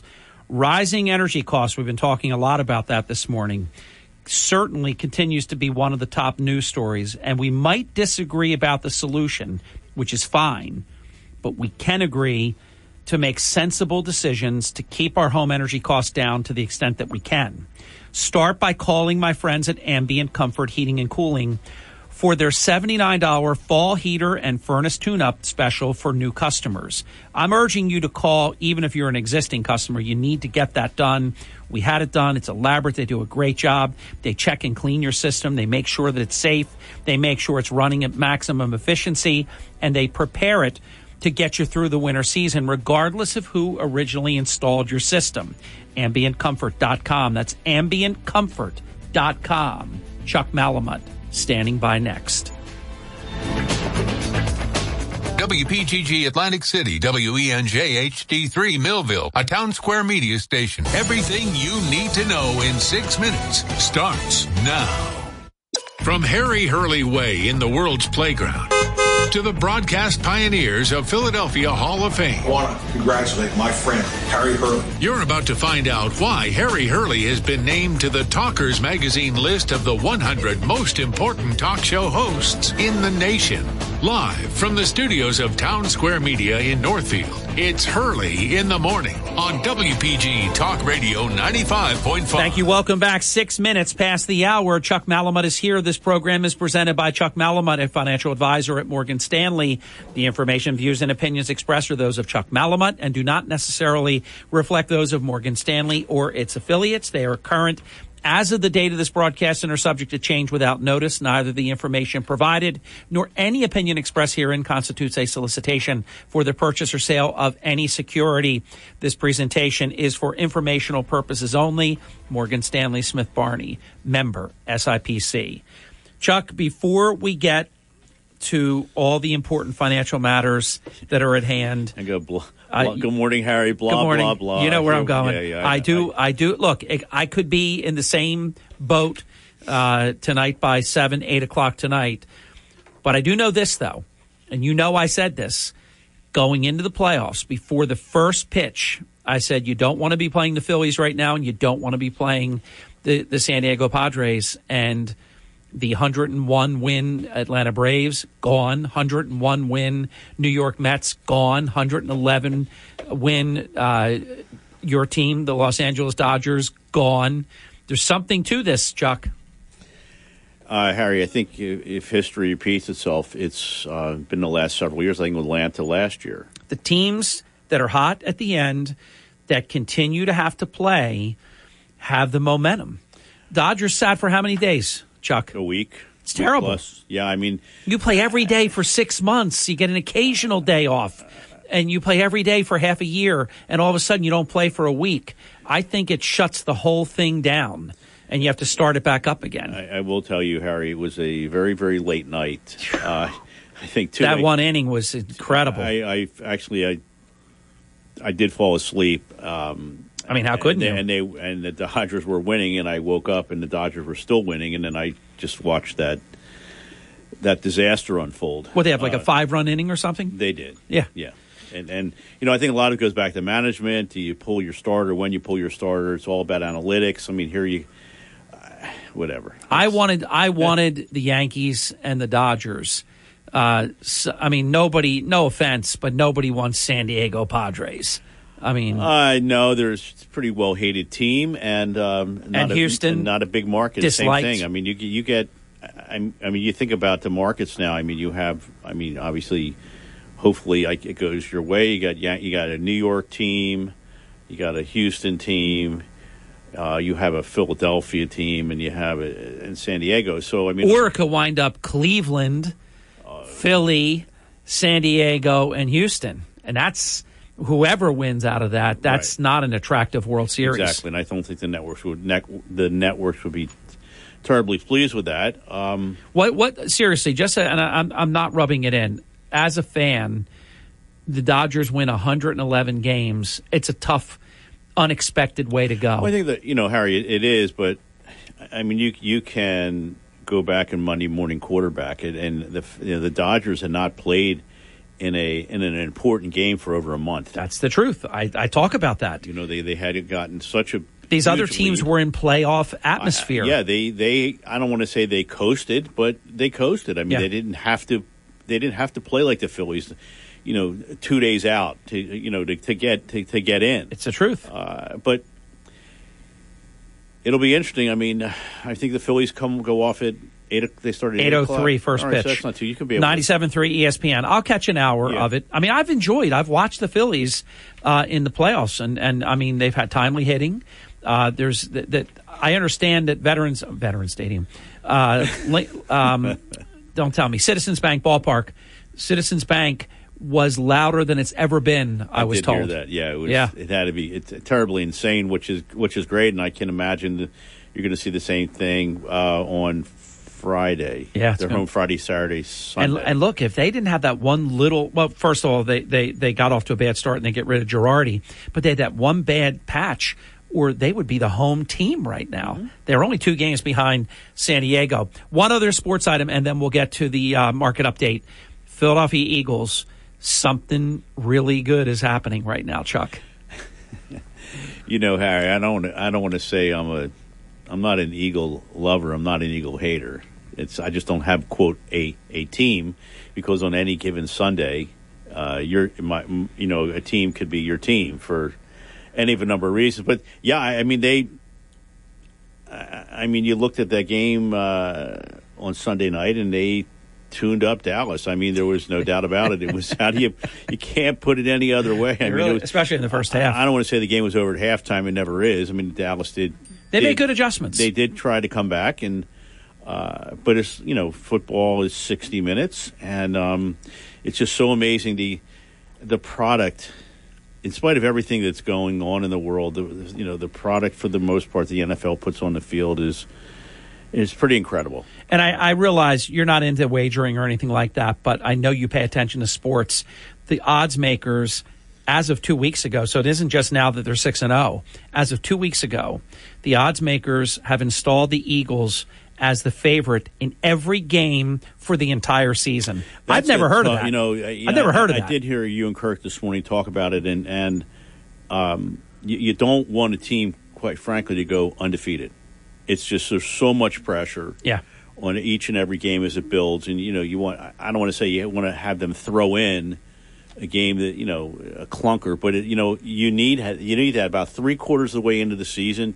You actually want that. You know, not that you're wishing for it, but you know something you know pops up and all of a sudden you know they they you- you're they get beat, which is actually I don't think Harry such a bad thing. I, I agree with you. I think they're going to lose one or two games. I think they're better than every team in the league right now. But of course, injuries can. I mean, you lose Jalen Hurts, and then they're not a great Mm-hmm. team anymore. I think they would still, because they're six and zero, they'd still win four more games and make the playoffs. But Gardner Minshew is pedestrian to me. He's good enough. He's a good backup, but it's just not the same, and they can't do the same things. I I kind of agree with that logic of not having the pressure of because there's a bullseye on you every week too, and and exactly. Yep. and it's good to have that experience where maybe you had to make a kick in the last minute. I, I've said this for years in the NCAA. When you have a team that is not tested during the season, they usually get knocked out in the tournament. They do absolutely, Harry, for sure. I mean, I, I mean, you look at look at college football. I mean, Alabama goes down. Uh, there's What a game, by on, the on way. any Oh. on any given Saturday or Sunday, anything can happen. Well, I think we're in a world now at the collegiate level and at the professional level. I don't know if you agree with this, but I think there's more parity than I can ever remember. There absolutely is, Harry, and and you know, obviously these these big colleges, you know, just you know vie to get into the top twenty five, and then you, you throw in a couple bad weeks. Uh, Oklahoma, Yeah. OU. I mean, they you know you know I follow them. Yes. And, uh, they had in they put in three consecutive bad weeks, two weeks of which the quarterback was out. And they're no longer in the in the top twenty five, and they probably will never get back in this year. Did they fire their coach? They did not. No, there was a team though that fired their coach. Um, uh, and I, it, I'm, I'm trying to remember. Yeah, you're you're absolutely correct. and it's a good team, Hmm. or should be a good team, but they're they're underperforming. All right, let's get the first break in. We're going to come back. There's a lot to talk about, uh, all about your financial matters with Chuck Malamut. Right after this, 15 minutes past the hour with Chuck. This is Hurley in the morning, WPG Talk Radio 95.5 FM and 1450 AM. Download every Hurley in the Morning program as a podcast on the WPG Talk Radio app. Harry Hurley on WPG Talk Radio 95.5. Thank you. Welcome back. 19 minutes past the hour. Chuck Malamud, market update. All right, Harry, let's go. We uh, we need to compress here. We Yeah. got, a, got a fair amount to cover today. So let's start with last week because because uh, it, it was ba- it was I guess we're getting close to Halloween, Mm-hmm. and it was certainly a strange strange week for both stocks and bonds. Equities were down four out of the five days. Uh, the S and P was down one point six percent for the week, um, and that's be- taking into account. Imagine if we didn't have that incredible rally on Thursday. Uh, you know, when, the, you know, what is happening right now, Harry? The, the the path of least resistance remains to be some, unfortunately, to the downside for the most part, as the Fed is continually focused on increasing rates uh, and to, to fight inflation, and and worries again about the economic slowdown. So. Um, you know, September CPI and we'll come in. We'll talk about this in a little, a few minutes. Came in hotter than expected uh, on both the headline and the core measures. Best sectors for the week: consumer staples, uh, healthcare. Worst sectors were consumer discretionary and technology. So if you stopped on Friday, and we'll talk a little bit about Monday, and, and we'll morph right into that in a second. But going into this week. Uh, Dow down 17% year to date. Nas, uh, S&P down almost 24 and the Nasdaq down close to 34%. Same thing holds true with uh, with international stocks down about 25%. And we always want to talk about what's happening with the 10 year, the 10 year Treasury. Harry, imagine putting your money to work on January the 1st, buying a nice conservative Treasury bond, getting clipping your coupon, you're down 18. That's 1 8% year to date. Best sectors, energy, year to date, consu- and they're the that's the, actually the only winning sector. It's still up fifty percent year to date. Consumer staples and healthcare down about ten and eleven percent respectively. And on the flip side, uh, communication services, consumer discretionary, and real estate down anywhere from thirty three to thirty nine percent. Now, when you when you take a look at what is happening here, um, you know, yesterday and uh, and and then again and today, the indexes, you know, closed yesterday, uh, you know, sig- fairly significantly on the upside. The averages today are up again. And, you know, uh, our guy, Mike Wilson, we always talk about, you know, said, listen, we he still thinks we're in a bear market, um, but you're going to get these rallies in here. And don't be surprised if you end up, you know, 15% on the upside from the low that we put on, put in, you know, last week on Thursday. So Is there a little bit of a let's pretend or it's like make believe, like Gene London's Cartoon Corners or something, where every reasonable person knows that this is a recession already? We might be even in ready to report the third straight quarter of negative GDP, but yet we keep seeing. I think they're planted stories. Uh, all the experts say within the next 12 to 18 months, we're going to have a very deep recession. Well, what the hell is this? What is today's date, Harry? October the 17th. And November the 8th. Okay. So, all right. So the countdown clock continues. Yeah. And and, and I'm going to, I, I, I do want to talk, I mean, it's not on the agenda, but I, I, I want to just chat with you for a minute about, about the student debt. Yeah. Um, and, and, I'll, and I'm going to, let's just go there for a second. I, I know that Biden put in into the portal. You can get started. You can Yeah. file your application. Um, I, I know that has nothing to do with politics. No, not at all. Uh, being that we're just a few weeks out, ten or twenty thousand apiece. But if if you are if you all if a, a number of states are objecting and filing lawsuits, Mm-hmm. how can you continue in the process? Can you actually go out and forgive that ten thousand dollars, and then I, I don't get it. I mean, All right, I'll give you what I think it is. It's suspension of disbelief. They're pretending that that's not going on, and they're just blinders on, going for it. And then if either the, the the parent or the student borrower get taxed on it later at the state level, or if they prevail and imagine what would there be a take back program? Well, that's what the, If- that's what the question. How is. awful I- will that be? I, I'm saying so. How you know? But they don't care because November 8th, it's just default. That'll be over by then. They don't care. They want the benefit of, look, we're trying to do this and look at these bad people that want to take it from you and they're wrong. We we got we the president said we have the money to pay for this because of the deficit reduction we've done. I mean, this is the level of intellectual dishonesty that's breathtaking. It's unbelievable. Unfortunately, Harry, most Americans only look at the headlines. Yeah. you know, they, it's, you remember. But if you think about it, if the if the one side wants to give you candy and the other side's telling you you need to eat broccoli, who's going to win in that? I don't know. I think the candy crowd is going to win. Is, is my opinion. I don't know. I think October 31, I'm going to be at your house with the 40 pounds of candy. We got it. But let's talk a little about. I mean, you talk about you, know the markets, Harry. Let's talk about yesterday. I guess the, maybe you use the word seasick. Yeah. I, I, mean, if you, I mean, imagine getting on a boat and and the boat's going to be calm forever, and you're out in the ocean with these swells, and that's that's not happening. I mean, another day, another wild swing in the market. The S and P came back 2.6 percent yesterday, and Harry, we always talk about volatility. We have had 11 trading days so far this month, as of close of business yesterday. It was the sixth daily move that we've had in excess of 2.4 percent. It's been crazy. Up higher or Yeah. lower. So, um, i- i- you know, Remember when we last? It was a while ago, but we lived in an environment like that. and, and yeah, and remember on the flip side, we lived for I don't know, there was a year or two where we had absolutely no volatility. Correct. So, so the reasons for the the gains yesterday, and it looks like they're continuing on today as well. Uh, you know, several fold. You know, they're having obviously a lot of issues in in the UK.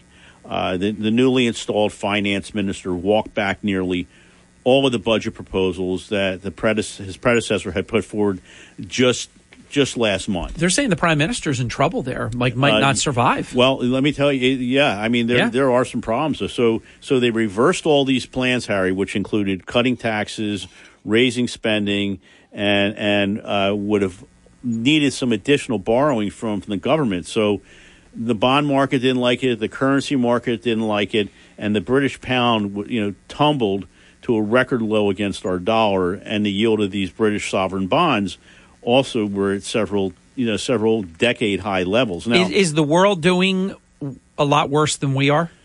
I think parts of the world are. So, so the, the UK government, you know, listened to the market and they backtracked and they said, "Listen, we're, we're not going to move forward with this." Um, the pound was up almost two percent yesterday, Harry. Uh, closed about 1.14 versus our U.S. dollar.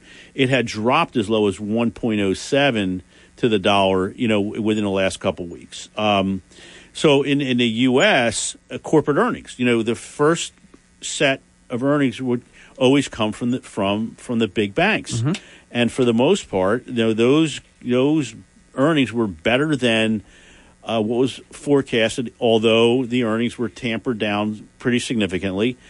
Well, I heard one large bank report 7% declination and that they are stockpiling cash to be able to pay losses that they expect. Now, defaulted yeah, loans and right. things. No, but here's here's the problem that that a lot of these U.S. large cap multinational companies are faced. You know, with with a dollar, you know, reaching you know thirty year highs. Mm-hmm. Um, you know, it, it creates um, a, a, a a lot of issues with these multinationals. You know, companies with sales in, in other currencies are seeing a, a major headwind right now.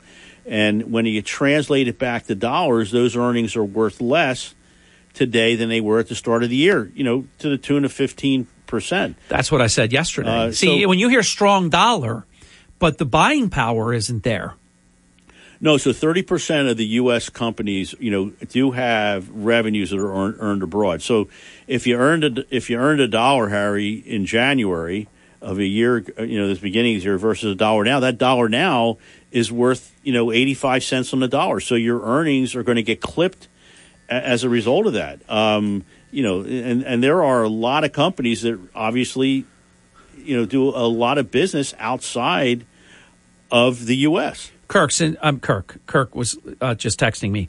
Chuck, since we know now that the average, there was a report done that the average 401k is down 25% right now. What do you say to your investors listening right now? I, as a layperson, said in an opening monologue in the six o'clock hour that the only way you ensure your losses is by making the wrong decision now. What do you say as an expert? No, look, you're you're absolutely correct. I mean, the, the fact of the matter is, unless you need all that 401k money right now, there's absolutely no reason, you know, to you know, you know, to do a major asset allocation shift, unless there's some changes in your life. Uh, now, what happens is, you know, a, a lot of individual investors and a lot of hedge funds. I mean, they get that feel good when they get out, but then you know we'll we'll get Harry. We're going to get out today, uh, and then we're going to quote time the market, right? And we'll get back in. So, do you know how hard you got to get it done twice? Right. You got to get it done on the when you get out, and you got to get it done right on the way back in. That is almost impossible. And and I know that we've talked about this before. And a handful of days. Yeah, Yeah, thirty that- over thirty. You know, you have thirty years. The average return on the S and P is just over nine percent. Now we know we're not getting nine percent every year, as evidenced now in the in the very very tough year we're living through. But you know, the precursor to that was that we had two very very you know good years, substantial years. You take out, I think we did the math. There's seventy five hundred trading days take five days, the five best days out of 7,500. Take them out. You weren't invested. You would have, you, Harry, you would have reduced your return by 50%. I mean, it's and how would you? You don't know what's coming. So, Yeah. did you know? So, perfect, perfect example. So, CPI comes out on Thursday. Right. The market initially is down four or 500 points. I mean, Mike knows better because And then and then all of a sudden, you know, the market reverses itself. You know, we hit some numbers on the downside. The market bounced, and it was up, you know, fifteen hundred points swing reversal Yeah. during the day. And I think it was the fourth biggest day or fifth biggest day on record where you've had that kind of movement. Yeah. Uh, now, at nine thirty a.m., you're out. Um, Imagine the damage you did to yourself You by missed- not being back in. Now, It's true. Friday obviously was an off day. Monday, t- yesterday, Harry was a good day. Looks like today is going to firm up to be a good day as well because we're focused on earnings. And if the banks can get it done, and for the most part they have been proven to do that. I mean, think about this: the bank, the bank's bread and butter is taking in deposits, Mm-hmm. consumer savings accounts, writing loans such as mortgages, commercial or or, or uh, you know individual retail mortgages, and and and the the gap that it pays um, on deposits. You know, a, little plug here: Morgan Stanley, three percent preferred savings, insured money. The banks are not at three percent. No. Okay, the banks, okay, will increase you 15, 20, 25 basis points here. So the gap between the interest it pays on deposits and the interest it earns on loans is net was NII or net interest income, and it's and yesterday big bank reported. I, I mean significant earnings in excess of, of, of expectations because you know the Fed is increasing these rates, Harry. You know they've been up, we're up 300 basis points, and and so that works to the bank's advantage. We are to the halftime break, a little bit past 32 minutes past the hour. We'll be right back with Chuck Malamud uh, all about your financial matters to reach Chuck, the Malamud team, the Malamud group, 609 383 2010, 609 383 2010. Powered by the all new BetParx New Jersey Casino and Sportsbook app. BetParx.com. This is the Town Square, New Jersey Info and Weather Network. And this is Harry Hurley with three stories that you can follow right now on the WPG Talk Radio 95.5 app. Huge health benefits increase is coming to Atlantic County. What is usually under 3% might be 23%. It'll be a staggering problem if they can't work it out. A 14 year old girl in Somers Point was missing and found all within hours. And the Atlantic County Prosecutor's Office is at it again. Their dawn patrol strikes in Atlantic City.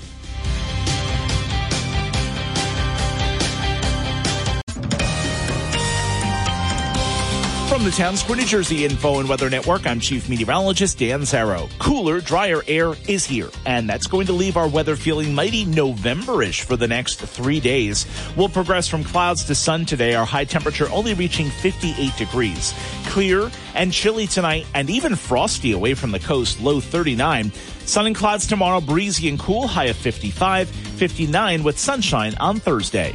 Get weather 24-7 wherever you are. Download our free mobile app today.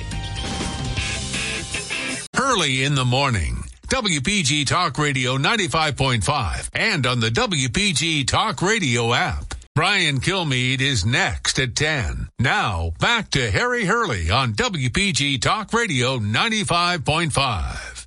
Thank you. Welcome back. Back to Chuck in one minute. This is Harry Hurley for batteries plus bulbs with stores in Northfield, New Jersey at 900 Tilton Road. That's right next to Broadcast Center. And on Route 73 in Mount Laurel, Roy Scott and their team are extraordinarily service minded. I've experienced their service. They do a great job. A lot of the things you can do there, you don't need appointments or anything. If you need a new um, cell phone screen, or in my case, if you want to keep your phone for a while longer, why not? If you own it free and clear and you're not making monthly payments on a $1,500 phone, uh, just get a new battery from Batteries Plus Bulbs. They have the tiniest watch batteries all the way up to car batteries. If you go to get a new car battery, which I'm going to do at some point because my battery is 10 years old, but I just had it checked and I can't believe it. It's still, it's still good. But when the time comes, I'll take it to batteries plus bulbs. They'll take the battery out of my car. They'll dispose of the old one and they'll put the new one in your car and you just drive away. So it's pretty neat. A lot of times you go to stores where you can buy the battery, but you then either have to schlep it and they're heavy. Uh, and and you have to put it in, or and remember, there's that tray and the mounting bars and everything. So let leave that to the professionals when you stop by Batteries Plus Bulbs, also mention my name. It is the phrase that pays. Say, Harry sent me, Hurley sent me, Hurley in the morning, some variation. Make sure you say that because you will get a discount or some kind of gift. I've seen, I saw um, Frank and Absecon getting a new battery put in his uh, mother in law's cell phone. It was a flip top phone. They had the battery and he mentioned Harry Hurley, and he got a discount. Shop local, shop batteries plus bulbs. Tell Roy and Scott that I sent you. Chuck, we got a lot to do. All right, we do, Harry. So let, us let's excuse me. Let's talk a minute about uh, what happened last Thursday with core inflation and uh, and CPI. We had PPI the day before. Uh, so, have you noticed the term forty years ago?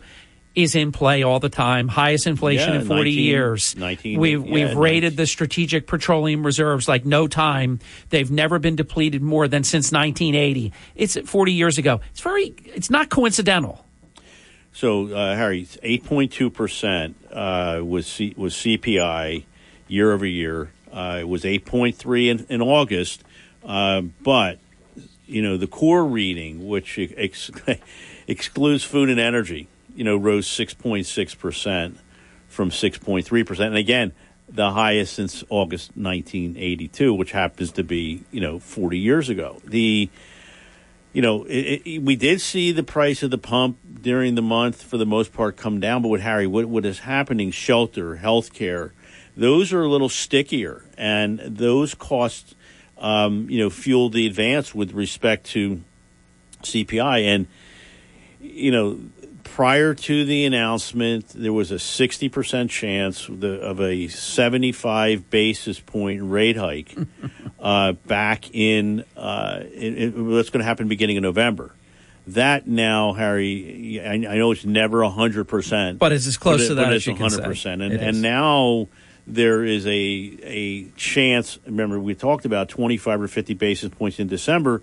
Now they're talking another 75 basis points. There's a 60% chance of that happening. So you think about you think about this for a second, Harry. If, if you look at what is happening uh, with with with the Fed and what's happened with rates, we have gone up 300 basis points in the in the in the last in the last six months.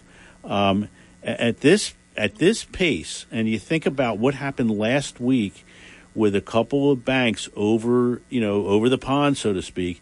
But at, at this pace, Harry, something could break. You know, I'm not sure what that black swan is, but something could happen here. Hmm. You know, creating a credit or liquidity accident, and Oh, so boy. the market. You know, remember we old the old expression: you got to sleep with with one eye open. Well, right now, you bet you should be sleeping with both eye both eyes open because there's something. And I, I'd be foolish when I say, Harry, you know, on um, on November the fifteenth, here's what's going to happen. We we don't know that, but you know, if, if history is a precursor um, to to something that could happen in the in the future, I just think that there's there's that's why the market's doing what it's doing right now. Let's let the cake bake. We're going to come right back. That was sobering and intellectual honesty from the best in the business. Chuck Malamud, for all of your financial planning needs, 609 383 2010. That's the number that I use all the time when I talk to Chuck and his team. 609 383 2010. I I talked to Chuck just yesterday about our account.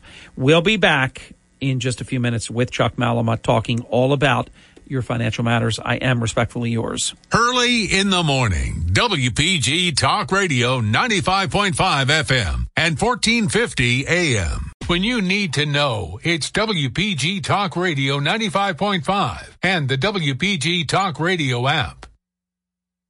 We're back. It's 51 minutes past the hour with Chuck Malamud. It is early in the morning. And Chuck, I think this is very important. Uh, is the labor market beginning to soften? You know, Harry, we are seeing again these, you know, very very low by historical standards on uh, unemployment numbers, um, and you know at the at the at the month end, but but average hourly earnings, you know, continue to decelerate. Uh, labor participation over the last several months, you know, has increased. Job openings have peaked and are now starting to come down. You know, the labor market is softening here a little bit on the margin, and uh, perhaps not as quickly as the Fed would like it. Because you know, as create, I mean, we've talked about this. The the Fed wants unemployment to go f- up to four and a half.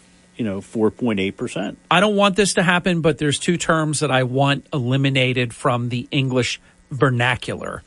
The the great resignation, I want that thrown in the garbage can and put the lid on it, light it on fire.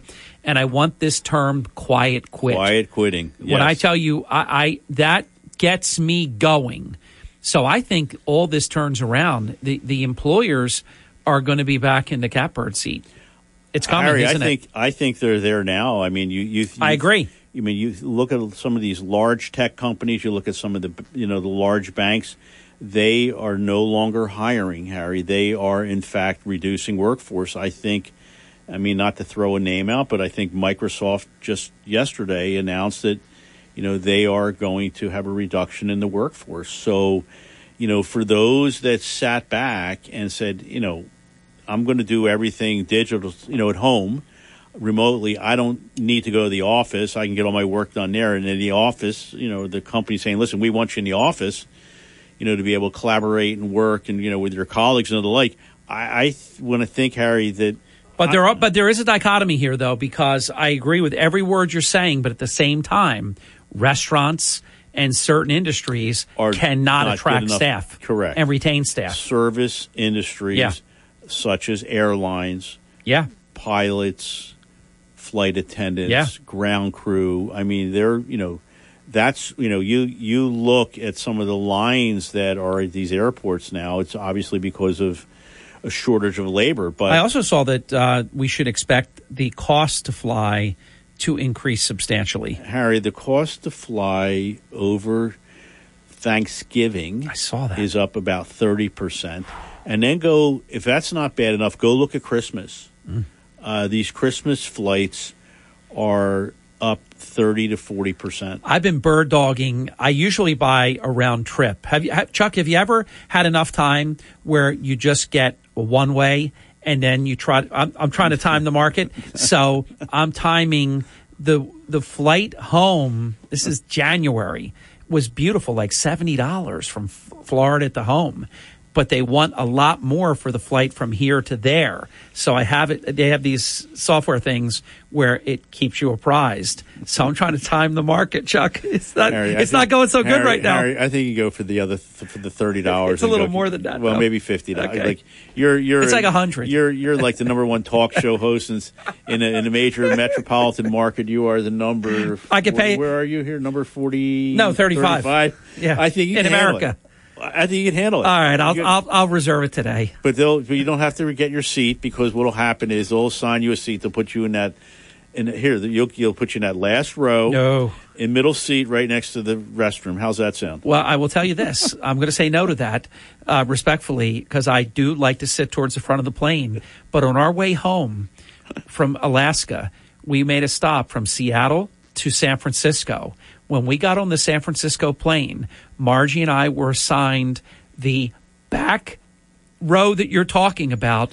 Now, I've never been in the back row before. That chair is like That fixed chair- to the this- wall. That is not reclined. That's correct. We I've never even known a world like that. And you're right next to the bathroom. And Margie was in the middle seat and I was in the window seat. It was the worst flight of my life. Harry, I had that. and I thought we were going to crash into the into the bay in that airport. You know, you know where know. Where that plane did crash. Uh, all right, let, us get going here. So, so listen, there there is a. I'll buy the. There is another ratio. It's called the BBR. It's the the uh, bull bear ratio, and and, and it's measured every week. And last week, Harry, it dropped for the fourth consecutive week to 0.57. And Harry, that is the lowest level we have seen since guess what? March 2009, which was you know we started coming out of the financial crisis. You know, so far this indicator you know has not worked this during this bear market. Historically, readings below 1.0, and we, like I said, we are 0.57 now. Often have marked the bottom of corrections. Now, we're not going to call it top. We're not going to call it bottom. We Right. talked. We did say what Mike Wilson said earlier. Uh, you know, the the more the futures are up. Is it Again- possible that we did hit the bottom? Harry, look, you, Anything's possible, anything's right? possible. You never know. I mean, you're not going to know that for another six months. But why are they talking 12 to 18 months out a recession? We would be in this kind of thing for like three years by the time we would get there or get out of it. Look, it, the you're never you by historical standards, we are in a recession. I know. All right. I wish they would just say Uh, it. You know, then the- we could get out of it. I mean, I don't know why they're. I mean, I know it's politics, I but mean, I think you have earnings. It's there's still there's still a lot of headwinds with respect to earnings. Uh, at the, at the same time, you know, there's a I'm Harry. I've never seen this this much pessimism from professionals, probably in the last 10, 15 years. I mean, it's wherever you go, it's like you're trapped. But what's so awful, Chuck, at the same time, I mean, the president, we don't do politics on your show, but he said it. It's a public comment. He said our economy is strong as hell. Why does he say these things? Nobody believes that. Oh, I, I think, I, I think most people do understand. You know, with the rise, as you said it, I know ever so well, the price, the while the price of the pump has come down, Yeah. But you know it did move back up, but it's now it's back down again this week. Yeah. The price of food, you know, healthcare. You guys talked about that with Denny this morning. I mean, it's you know wherever you go, you turn around, you get kind of kind of like punched in the face. And these are not like small increases that everybody's used to a couple, 2%, 3%, 23% increase. Yeah, there's people can't handle that. O- over the top for sure. All right, Harry. Look, I know we're, I hear the music playing Yeah. us off. 20 seconds. Big day today for you. Yankees, uh, 4.07 p.m. And then a big day for Kirk starting at what eight oh three or something. Yes. and formerly your. your I will be rooting, Harry. I will be rooting for the Phillies. I will too. Okay, and I will. They're be my second team. and I'll be rooting for your Yankees. Thank you, Chuck. All right, you have a great week. You too, my See friend. you. 609 383 2010. I believe that Dr. Newkirk is going to make a house call next. Then open forum, I promise. WPGG Atlantic City, WENJ HD3 Millville, a town square media station. Everything you need to know in six minutes starts now. From Harry Hurley Way in the world's playground to the broadcast pioneers of Philadelphia Hall of Fame. I want to congratulate my friend, Harry Hurley. You're about to find out why Harry Hurley has been named to the Talkers Magazine list of the 100 most important talk show hosts in the nation. Live from the studios of Town Square Media in Northfield, it's Hurley in the morning on WPG Talk Radio 95.5. Thank you, Chuck Malamud, who has just left the building. Like Elvis, Chuck Malamud has left the building. Towards the end of Elvis's career, he would do like those uh, karate moves and stuff and wave like with a karate pose, and he would walk right the heck out. And boom, there would be cameras trailing. He'd walk directly into the car. The car was already running, and the announcer would say, Elvis has left the building. That's where that phrase came from. And Chuck Malamud sends his best regards to the best in his business, Dr. Mark Newkirk. So we start off with great greetings from Malamud to Newkirk. This is Newkirk Family Veterinarians Presents Dr. Mark Newkirk, and this is a program twice monthly that's devoted to a very, very listenable, well rounded discussion all about your pets. And that's every aspect, you know, taking care, well visits, uh, dental visits, you know, whenever you would need Dr. Newkirk in an emergency, whether it be uh, surgery required or some kind of consult, uh, they're always there for you. And they just do a fabulous job. And I can say that because they've done so for my family.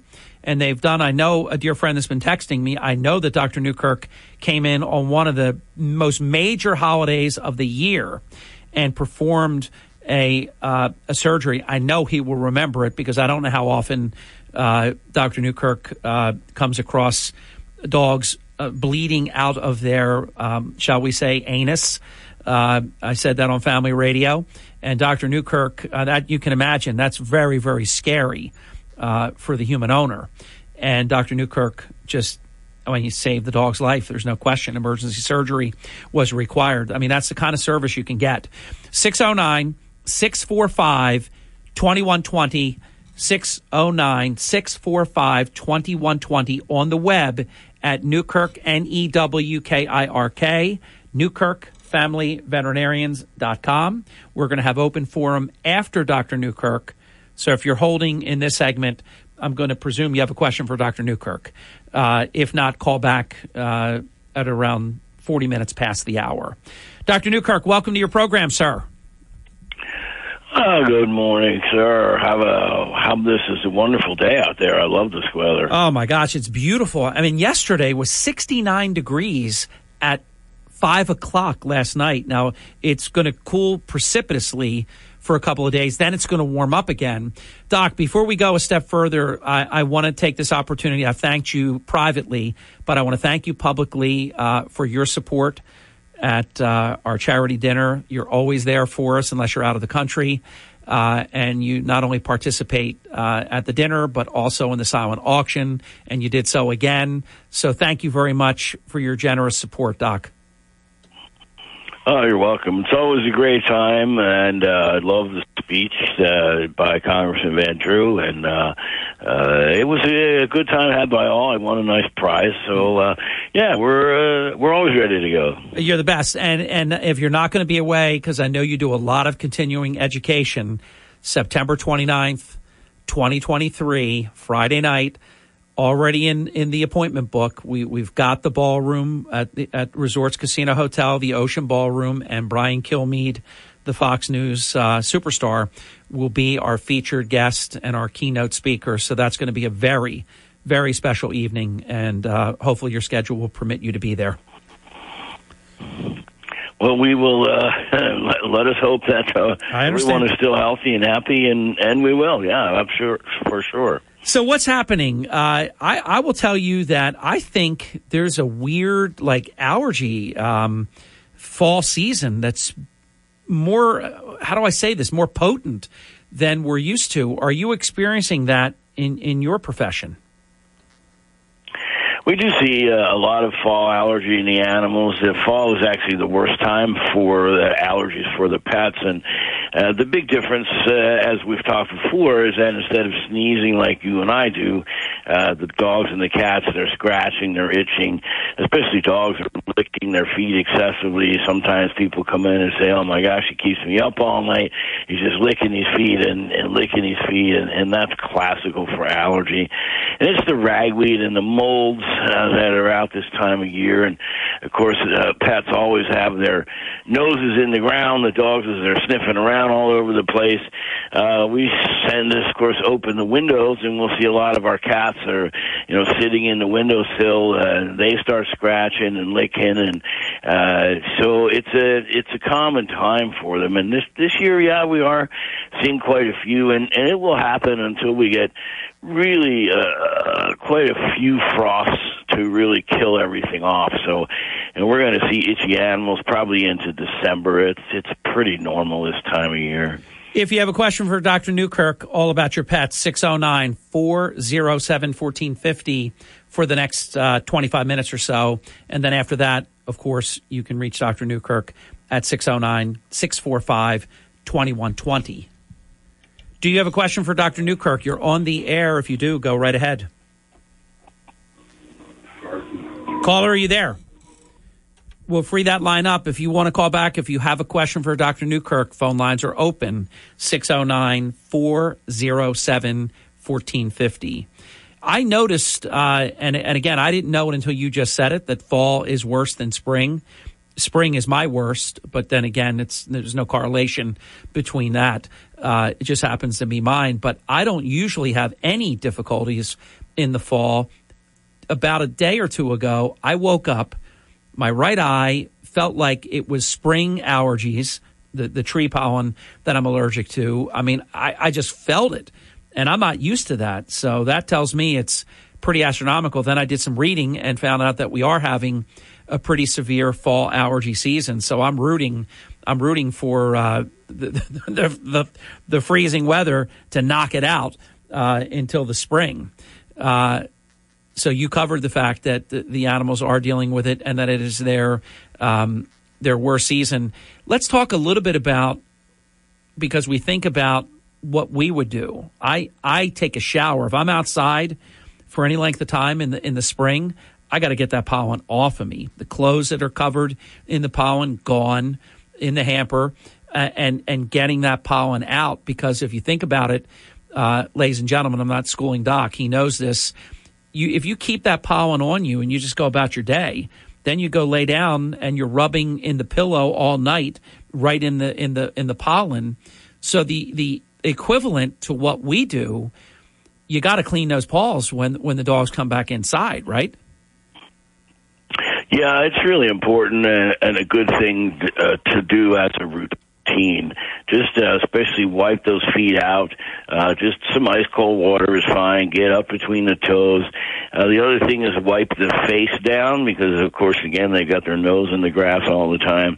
And actually, the inner flaps of the ear, uh, especially with dogs that have their ears that are down. Um, part of what ears are for, and especially if you're looking at bloodhounds that track um, people, for example, um, the ears, as the dog is sniffing, the ears are moving, and what the ears do is they're actually um, creating little air currents that bring the scent to the dog. And this is why bloodhounds are so good for following people.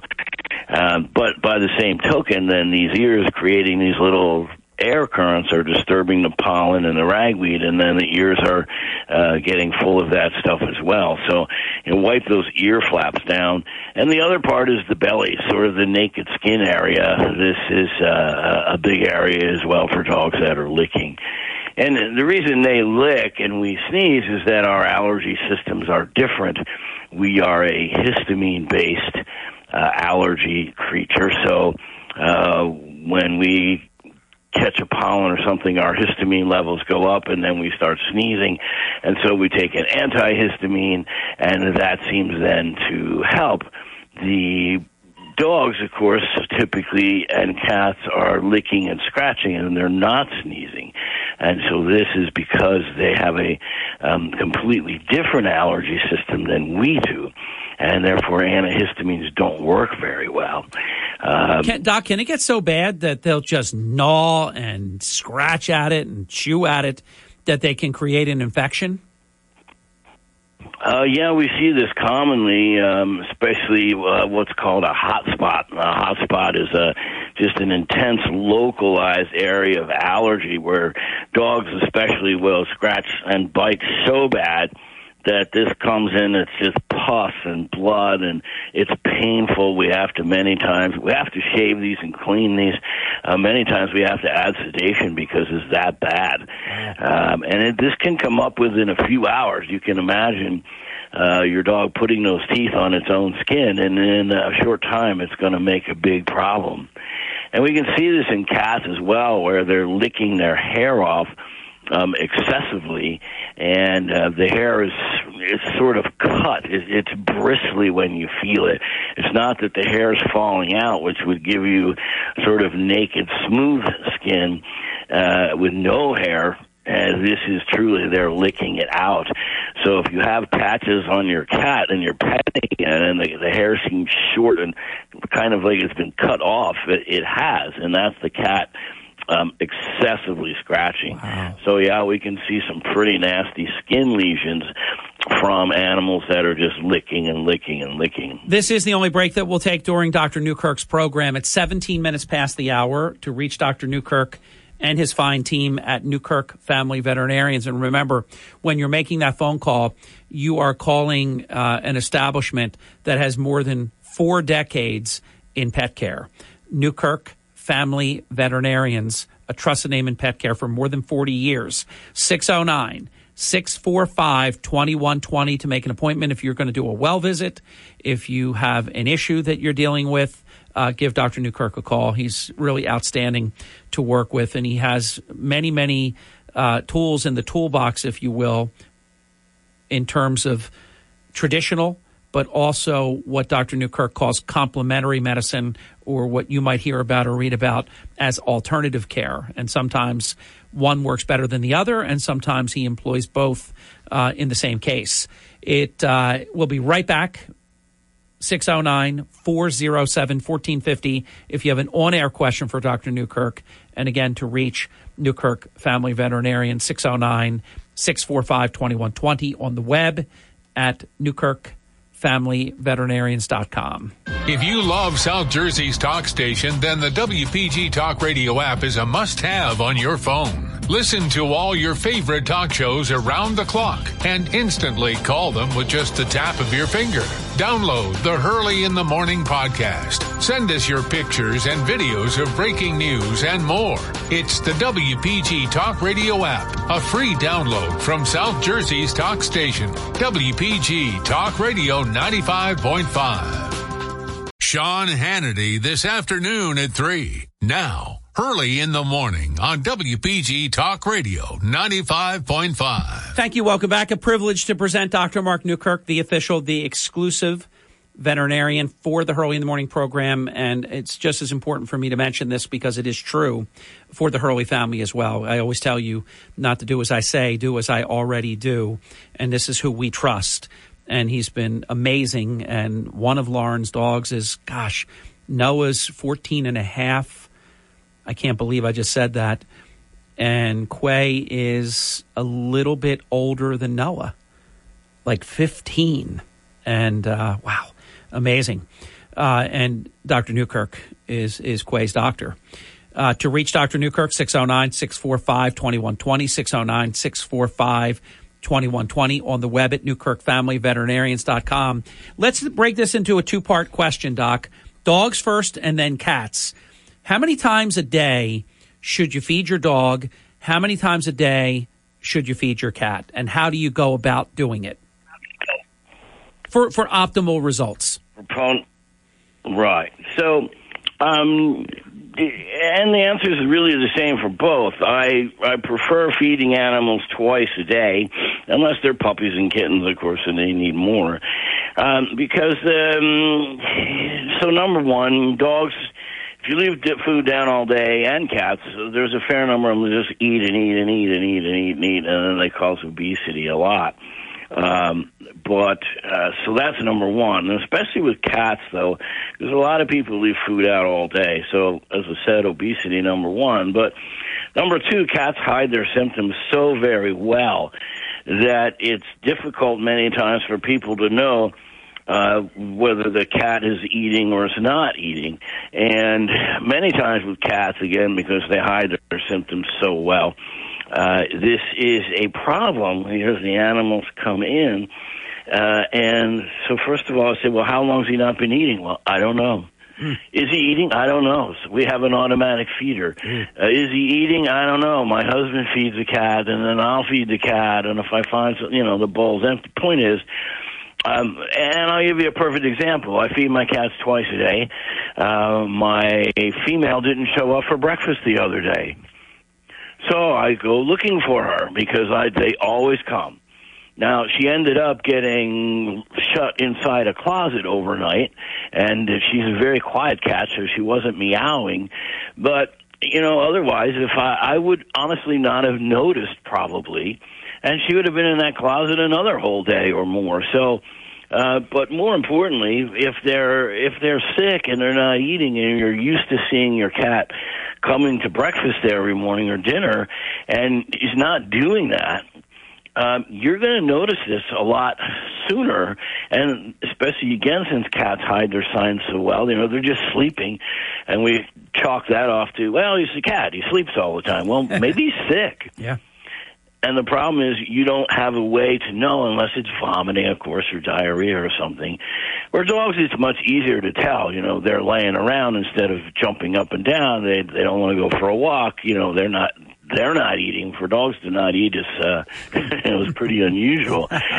but we'll see this in cats, especially, uh, and, and many many times. You know, finding a cat a, a disease in a cat a day or two earlier can make a huge difference uh, because they hide their signs so well. I understand from past episodes of your show, because we've talked about this, you're not a fan of this keeping dry food out all the time. Uh, you're not a fan of that, correct? Right, and that's really the reason. And secondly, we do see cats that get really fat. Yep. Uh, then they're prone to diabetes is a big one. So, um, especially then, uh, you, we have to limit the food, limit the diet, and it's tough to get cats to lose weight once they're once they're fat because you really can't get them to exercise. It's not like you can um, take them on a walk, you know, and make them lose weight. And that's the big problem.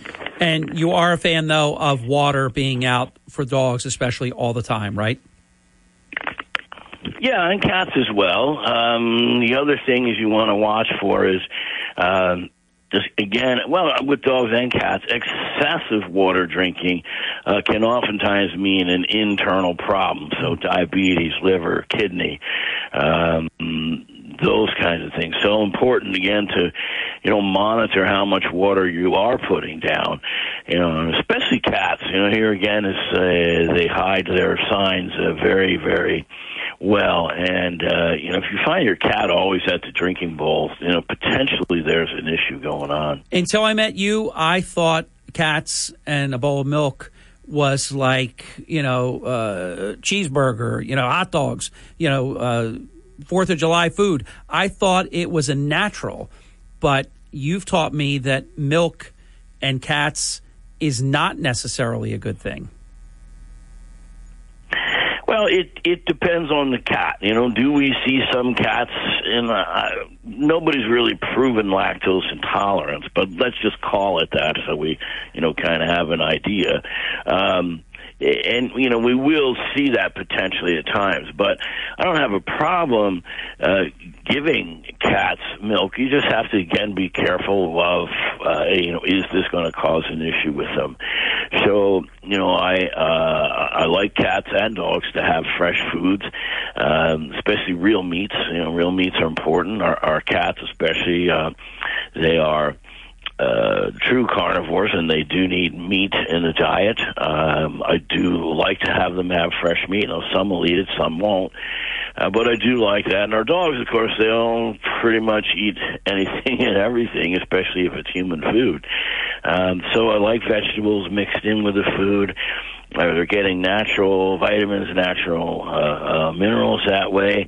And, you know, let's face it, they like it uh they they and we want to feed them stuff. So you know go ahead and do it. The point is always in the um uh, in with the dog food so that the animals not just deciding oh okay you know i filled up on uh, uh, you know veggies all day you know i don't want to eat my food. Is they do need that uh because there are certain trace minerals uh, like uh, zinc, manganese, copper. Uh, and so for people out there are doing what they call home cooked diets, now, you know, then we have to ask, okay, well, what is your home cooked diet? And if they're following recipes, then I, uh, I like that a lot. The problem is, so many times their home cooked diet is chicken and rice, and uh, that is very deficient for animals. Uh, it has really very little nutrition into it. So, you know, we have to ask that question and make sure then, okay, well, let's start. If you want to do a home cooked diet, let's follow a recipe and let's add vitamins and minerals and fatty acids. Um, because otherwise, you're going to be creating a nutritional problem. What is your counsel relative to treats? How often, and what's just your thoughts about that in general? Well, I think treats are very, very helpful, especially in training. Um, dogs, especially, of course, are food motivated, and many cats are as well. Um, but the over treating, you know, just the fact that you go in the kitchen doesn't mean the dog gets a cookie. um, or, you know, and, and this is a big problem because we've trained our animals and our animals have trained us to say that, uh, oh, well, you know, you're getting a glass of milk, you know, where's my cookie? And we just give it to them. And by the end of the day, you know, they've had eight or ten or twelve cookies and uh, plus their usual meal, and then, you know, they're getting too many calories. Um, so I also like, here's a great place for fresh meat. So if you uh, just say bought a roast, you could cut this up into small cubes, freeze some of it, thaw some of it out every day. Give them a you know a piece of meat. We can give them carrot. We can give them broccoli. We can give them an apple. Uh, you know, I understand that we humans want to do this, and you know, I'll I'll give my cat fresh meat one or or some meat off of my plate if uh, he's bugging me for it, which he usually does. So, so that I don't get uh, afraid to ask what could be a stupid question. When you feed, say, you feed a dog an apple, do you cut the, you cut the apple into pieces because the round apple would be sliding all over the place. You don't have a dog paw like an apple and eat it. You cut it in pieces, correct? Well, if especially again if I'm doing treats, I am going to slice yeah. it up and give them pieces. yes, uh, but uh, yeah, but remember the uh, you know this I'll see with other people as well. Well, you know I give them a chicken, I cut it all up. Uh, well, why are you doing that? Those teeth are sharper than any knife you have in your kitchen. So, uh, you know, this is another thing. Stop cutting this food up. Dogs and cats swallow their food anyway, for the most part. They don't really chew. But if the piece of meat or, you know, a whole carrot or whatever is big enough or apple is big enough, they'll chew it. And it's the chewing motion of those teeth that help keep the teeth clean. So stop cutting up the food. Give them, if you're going to give them chicken, then give them the whole darn breast of chicken and let them chew it up. It's, it's going to be very, very helpful for the teeth. So, Doc, the first dog I meet that doesn't love cheese, I don't mean just like cheese, but love it, is going to be the first dog that I meet that doesn't like cheese. How how is that for dogs? Feeding like a slice of cheese or yeah. you know this kind of thing. Uh, cheese is fine, and uh, I like cheese for wrapping pills and um, as well. You know, it's the same old story. Just don't be overloading it, uh, you know, all the time. So yeah, you know, you can give them almost anything. It's the same as us, anything in moderation. You know, you can have a, you and I can have a couple cookies a day, but we don't want to eat half the box. So it's the same idea. In, in the closing minutes that we have, uh, in terms of diet, uh, because if you do, if you feed your dog or your cat too much and they and they get overweight, that can bring on a lot of health problems. Correct?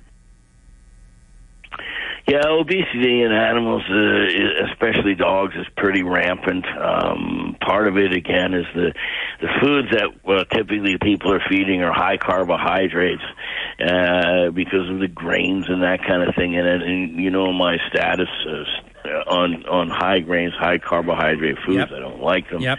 Um, so that's number one. Uh, again, number two, we start giving them all these treats and cookies. So, uh, you know, they're just just the amount of calories that they're getting through the day. Now, yes, on occasion we might see a hypothyroid dog, for example, but you know, most of the time, just like most people, you know, there's no medical issue. You're just eating too much and exercising too little. So you know, again, especially with our dogs, uh, you know, they they need to go out and walk, and they want to. They want to sniff around and, and you know and have some fun outside. Uh, but as they get fatter and fatter, then just like you people, you know, you don't want to walk so far, or in the heat, it's really hard Yes. to Now, walk. Doc, if can you stay for one more follow up question? I don't want to uh, assume. Do you have like two minutes? All right, because I think this is important. With dogs, you you take them out. They love to run, and you could take them to the EHT dog park, and they can play with the other dogs, and they, they just they love it. I remember my dog used to grab the leash and hand me the leash. I mean, they want to go out. What do you do about a cat? I mean, they're they're they don't have the cat treadmill or you know the cat park. Uh, what about them?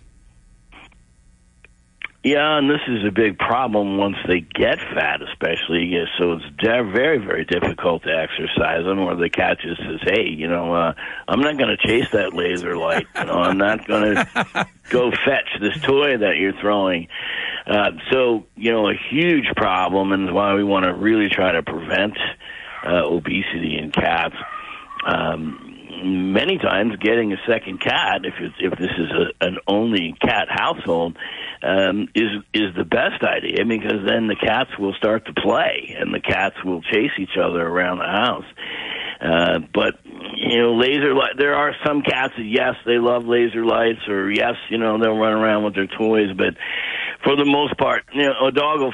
I have a cat that fetches, but he will fetch two or three times and say, "Okay, I'm done." Where my dog, I could throw the ball for two hours. Yeah. And you know, the dog would just go nuts. So. Yeah, yeah, really, really difficult to get them to lose weight. I, got- I got to ask this follow up, Doc. I know I'm stretching you more than we, we had planned, but I want to ask you about this. There was the cartoon cat dog, and you know cat dog. Cat dog is like the dog, I think, is in the front and the cat's in the back, or it could be vice. Well, no, they're, yeah, it, it depends. You know how it goes. One's facing the one way, one's facing the other way. They're one animal, but it's cat dog. How, how do you recommend dogs and cats in a household? Let me put out a, a case study, a- a scenario. I'm thinking that if the dog is already there first and you bring the cat, the cat's okay with the dog, maybe. The dog might not be okay with the cat.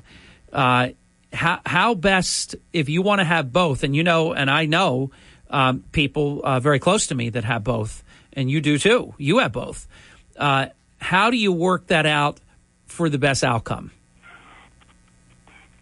Yeah, um, yeah, and that's kind of an individualistic question, but basically, um, most of the time the animals will get along. But the the best thing to do, let's say you have a dog and you want to get a cat, the best thing to do, honestly, is to get a kitten.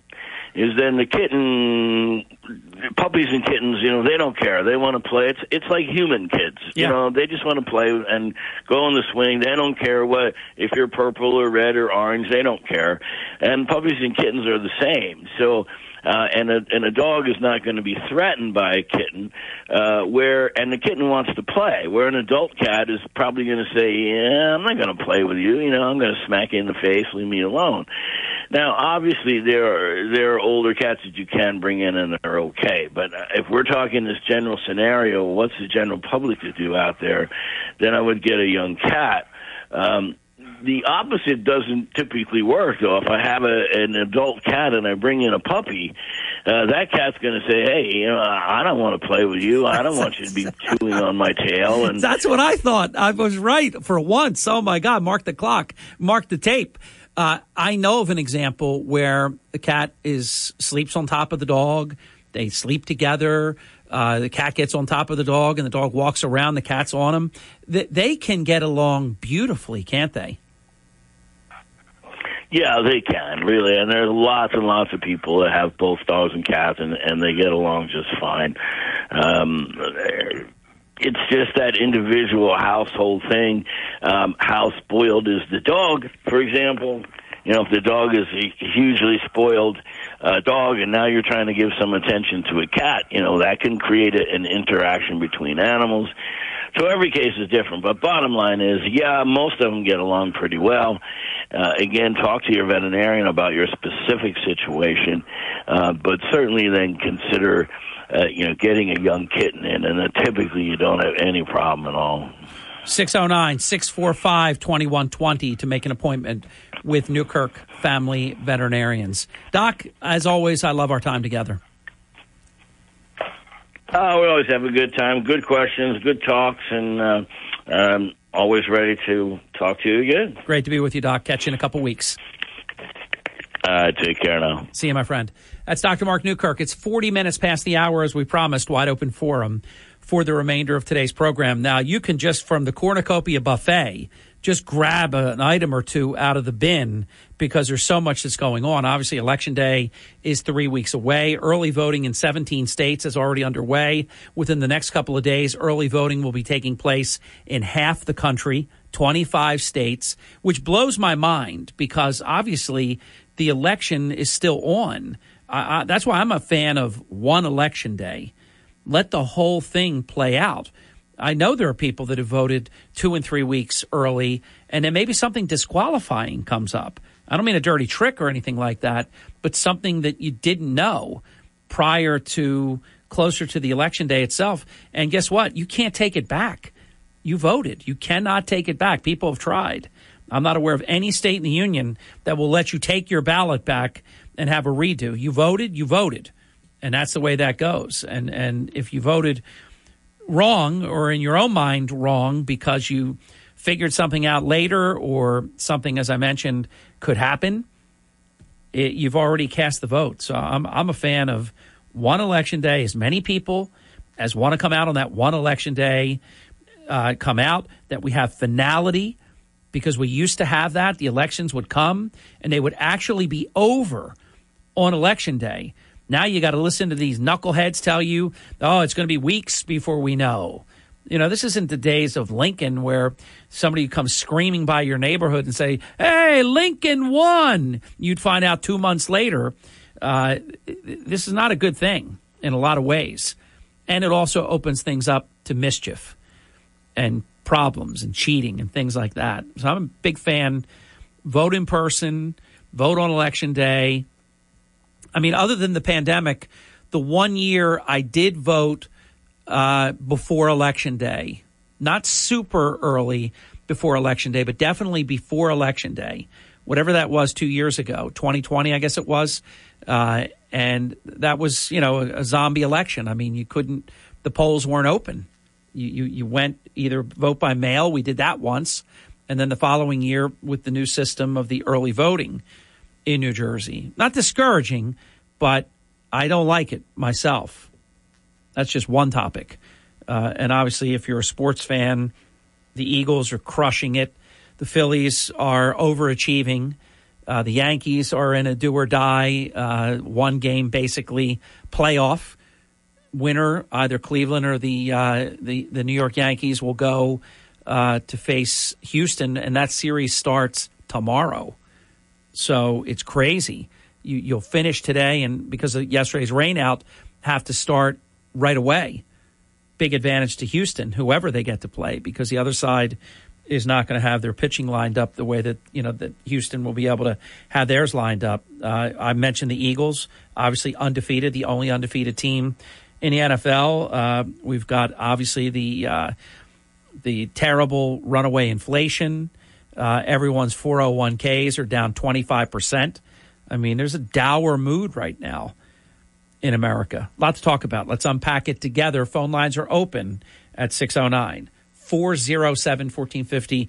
Your phone calls are standing by, and we'll go to you right away as soon as we come back. This is Hurley in the morning, WPG Talk Radio 95.5 FM and 1450 AM. We're investing. WPG Talk Radio 95.5. For complete contest rules, visit WPGTalkRadio.com. I saw something very interesting. Michigan was basically a 50 50 election in 2020. A very, very close. President Biden carried it by just a smidgen, fraction of 1%, 50 point to 49 point. Very, very close. I just saw the top three issues in Michigan. I'm not aware of anywhere in the country, not even California, where this is the case. Abortion is the top issue, unless I just misread something that flashed across my eyes. I'm going to look into it further. But abortion was the top issue in Michigan at 35 point some odd percent. The economy was second at like 25 percent. Now, look, I, I know the issue of abortion is important, but I haven't seen anywhere in America where abortion is even in the top five. So maybe that was with one demographic. I'll have to look at it closer. But if that's the case, Michigan is going to strongly go Democrat uh, in the midterm elections. It's going to be interesting to see how some of these geopolitical issues and some of these other things turn out. Welcome to Hurley in the Morning. You're on the air. Wow, wow, wow. Yeah. Regarding the November 5th, the election of uh, 1860 election of Abraham Lincoln, I'm sure that some off-grid farmer up in the Upper Peninsula of Michigan got wind of it before the month of November was out. But what do I know?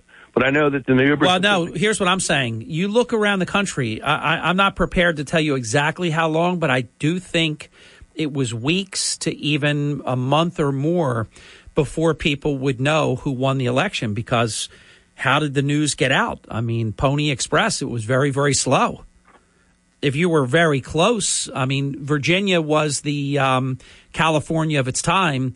So the Commonwealth of Virginia would hear these things pretty quickly, uh, but there would be uh, rural areas that it would be quite a while, Flash, before people would know who won the election. Uh, sure, especially west of the Mississippi River. Yeah. We're just starting to explore that with the Louisiana Purchase. Exactly. But yeah, now uh, President uh, Biden has uh, asked politely, I guess, asked OPEC to uh, not turn the spigot off until after the November elections. Yeah, so I submit to you that, and I that was my part of my opening monologue this morning. That's a crime. That is what they accuse President Trump of doing, trying to interfere with a foreign actor with the American election process. That is analogous to that. The difference is the one was innocent. This one is guilty of doing it. Yeah, the fact of the matter is, is that then Vice President uh, Biden held one billion American taxpayer monies. It didn't come out of his pocket or Barack Obama's pocket over the head of then President of Ukraine Poroshenko to fire his his uh, prosecuting attorney Victor uh, Shokin because he was Or, or they would not be getting that funding. That was a quid pro quo. So that happened also. Yeah. So that's uh, uh, President Trump would just want the skinny. That's all. Truth is never out of bounds. Truth is never out of bounds. I'm sorry, but it's not. Well, no, it isn't. It isn't in reality, but it is in Bizarro world because right now truth is extremely out of vogue. I think bell bottoms are back in, so I can't call them bell bottoms or anything like that because they're back in. But there's no question. What you said is practically and at every intellectually honest level a undisputed fact. It's simply a truth. Uh, but we are living in Bizarro world where truth is is a lie, lie is the truth. They tell you that this is, economy is strong as hell. Uh, they will tell you there's no inflation. Uh, recently, they said inflation is zero. I mean, it, it mind blowing, mind numbing things that are going on. Flash, I've got to get the break in because we ran a little bit late with uh, Dr. Newkirk. You will join us right after the break. So we signaled the next caller, and then we'll be uninterrupted. We've, we'll have plenty of time when we come back until Brian Kilmeade It's 53 minutes past the hour. This is Hurley in the morning. WPG Talk Radio 95.5 FM and 1450 AM. WPGG Atlantic City. WENJ HD3 Millville, a Townsquare Media station. With each mortgage free home, the Tunnel to Towers Foundation delivers on its promise to do good and never forget the sacrifices America's greatest heroes have made for us. Heroes that put their lives on the line for all of us, risking their lives for our country and our communities. These heroes need your help now more than ever. Help America's heroes. Donate $11 a month to Tunnel to Towers at t2t.org. That's T, the number two, T dot org. When you're an innovative business, every blinking cursor, every blank page is an opportunity. What will you do with it? Will you make something better or create something new? Our Dell Technologies advisors provide you with tools and expertise to do incredible things. Because we believe there's an innovator in all of us. For advice on smart PCs powered by Intel V Pro that's built for business, call a Dell Technologies advisor at 877 Ask Dell. Hi, it's Mark Levin. Join me this evening at 6. Now back to Hurley in the morning on WPG Talk Radio, 95.5 FM, 1450 AM. South Jersey's talk station. Thank you, great one. It is 58 minutes past the hour. I just saw a stunning statistic and I'm not surprised, and it's why we talked a lot during the pandemic about people that weren't able to have screenings and things like that. Mammograms are down 87% since the pandemic. So, can you imagine what that will foretell going forward? And then, same thing can be said for colonoscopies and things like that. I, I got mine during uh, the pandemic. I said, I'm not going to let this, you know, stop what we're doing. And you just, you just work it out with your doctor and wherever these procedures are done.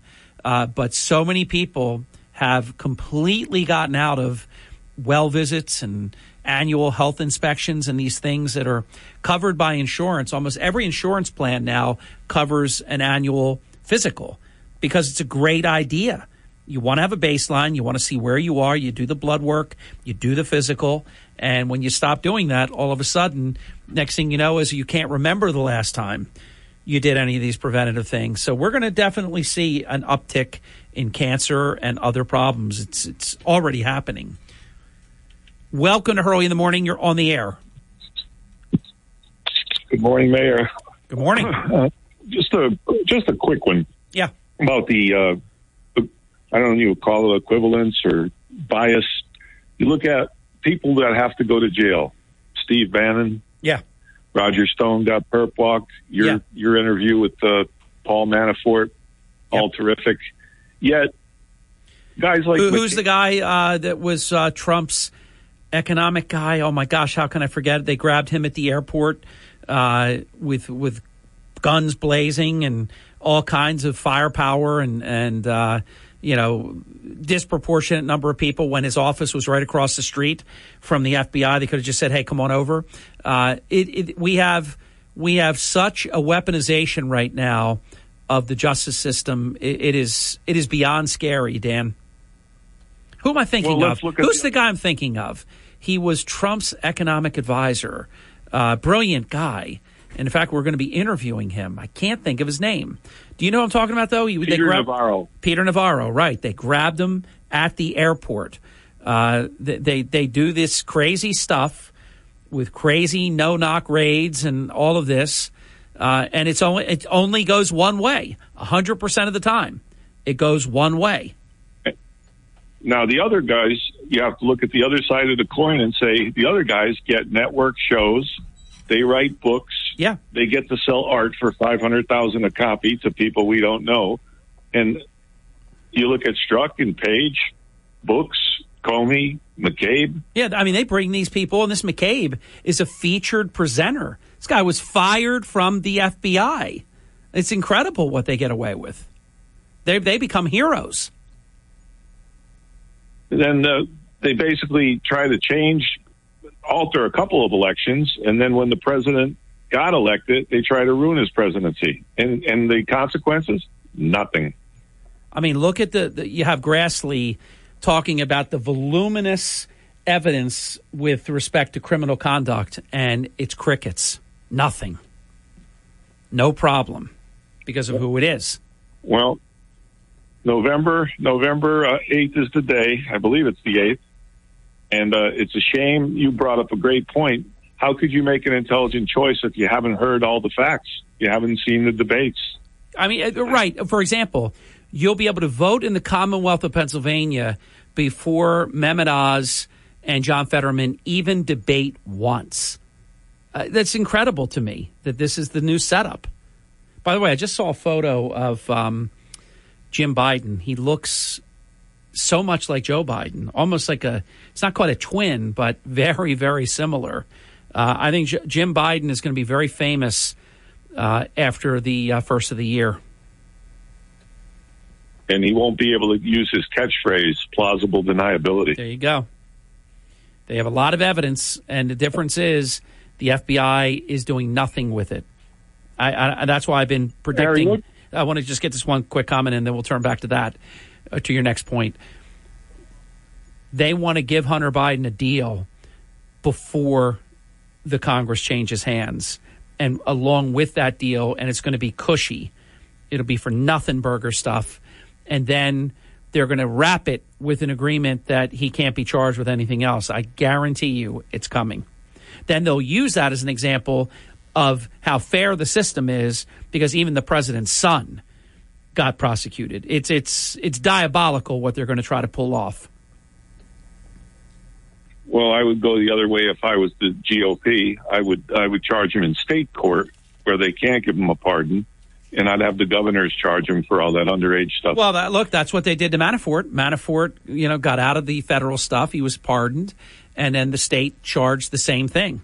And now they, the Justice Department is asking for him to go to jail for six months. They're they're relentless when it's anybody that's uh, of the opposite party. Well, let's just hope Jim Jordan is Michael Jordan. Jim Jordan is as advertised. He is the real deal. Uh, this Amy Stefanik is going to be relentless. Uh, the House Intelligence Committee is going to be relentless. They're going to come from, I mean, all all directions. They're going to be bringing it.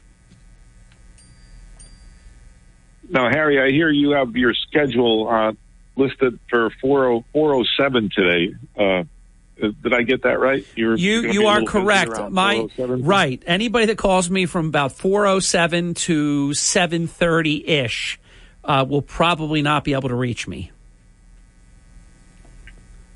It's uh, it's going to be an enjoyable game, and uh, I, I just uh, I, I love the fall. I love the fall, and I Yeah. love baseball, and I'd love to see. I'd love to see that team from the Bronx.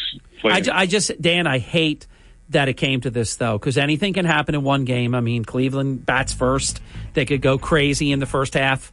You know, the top of the first. Uh, Yankees left two games on the table there.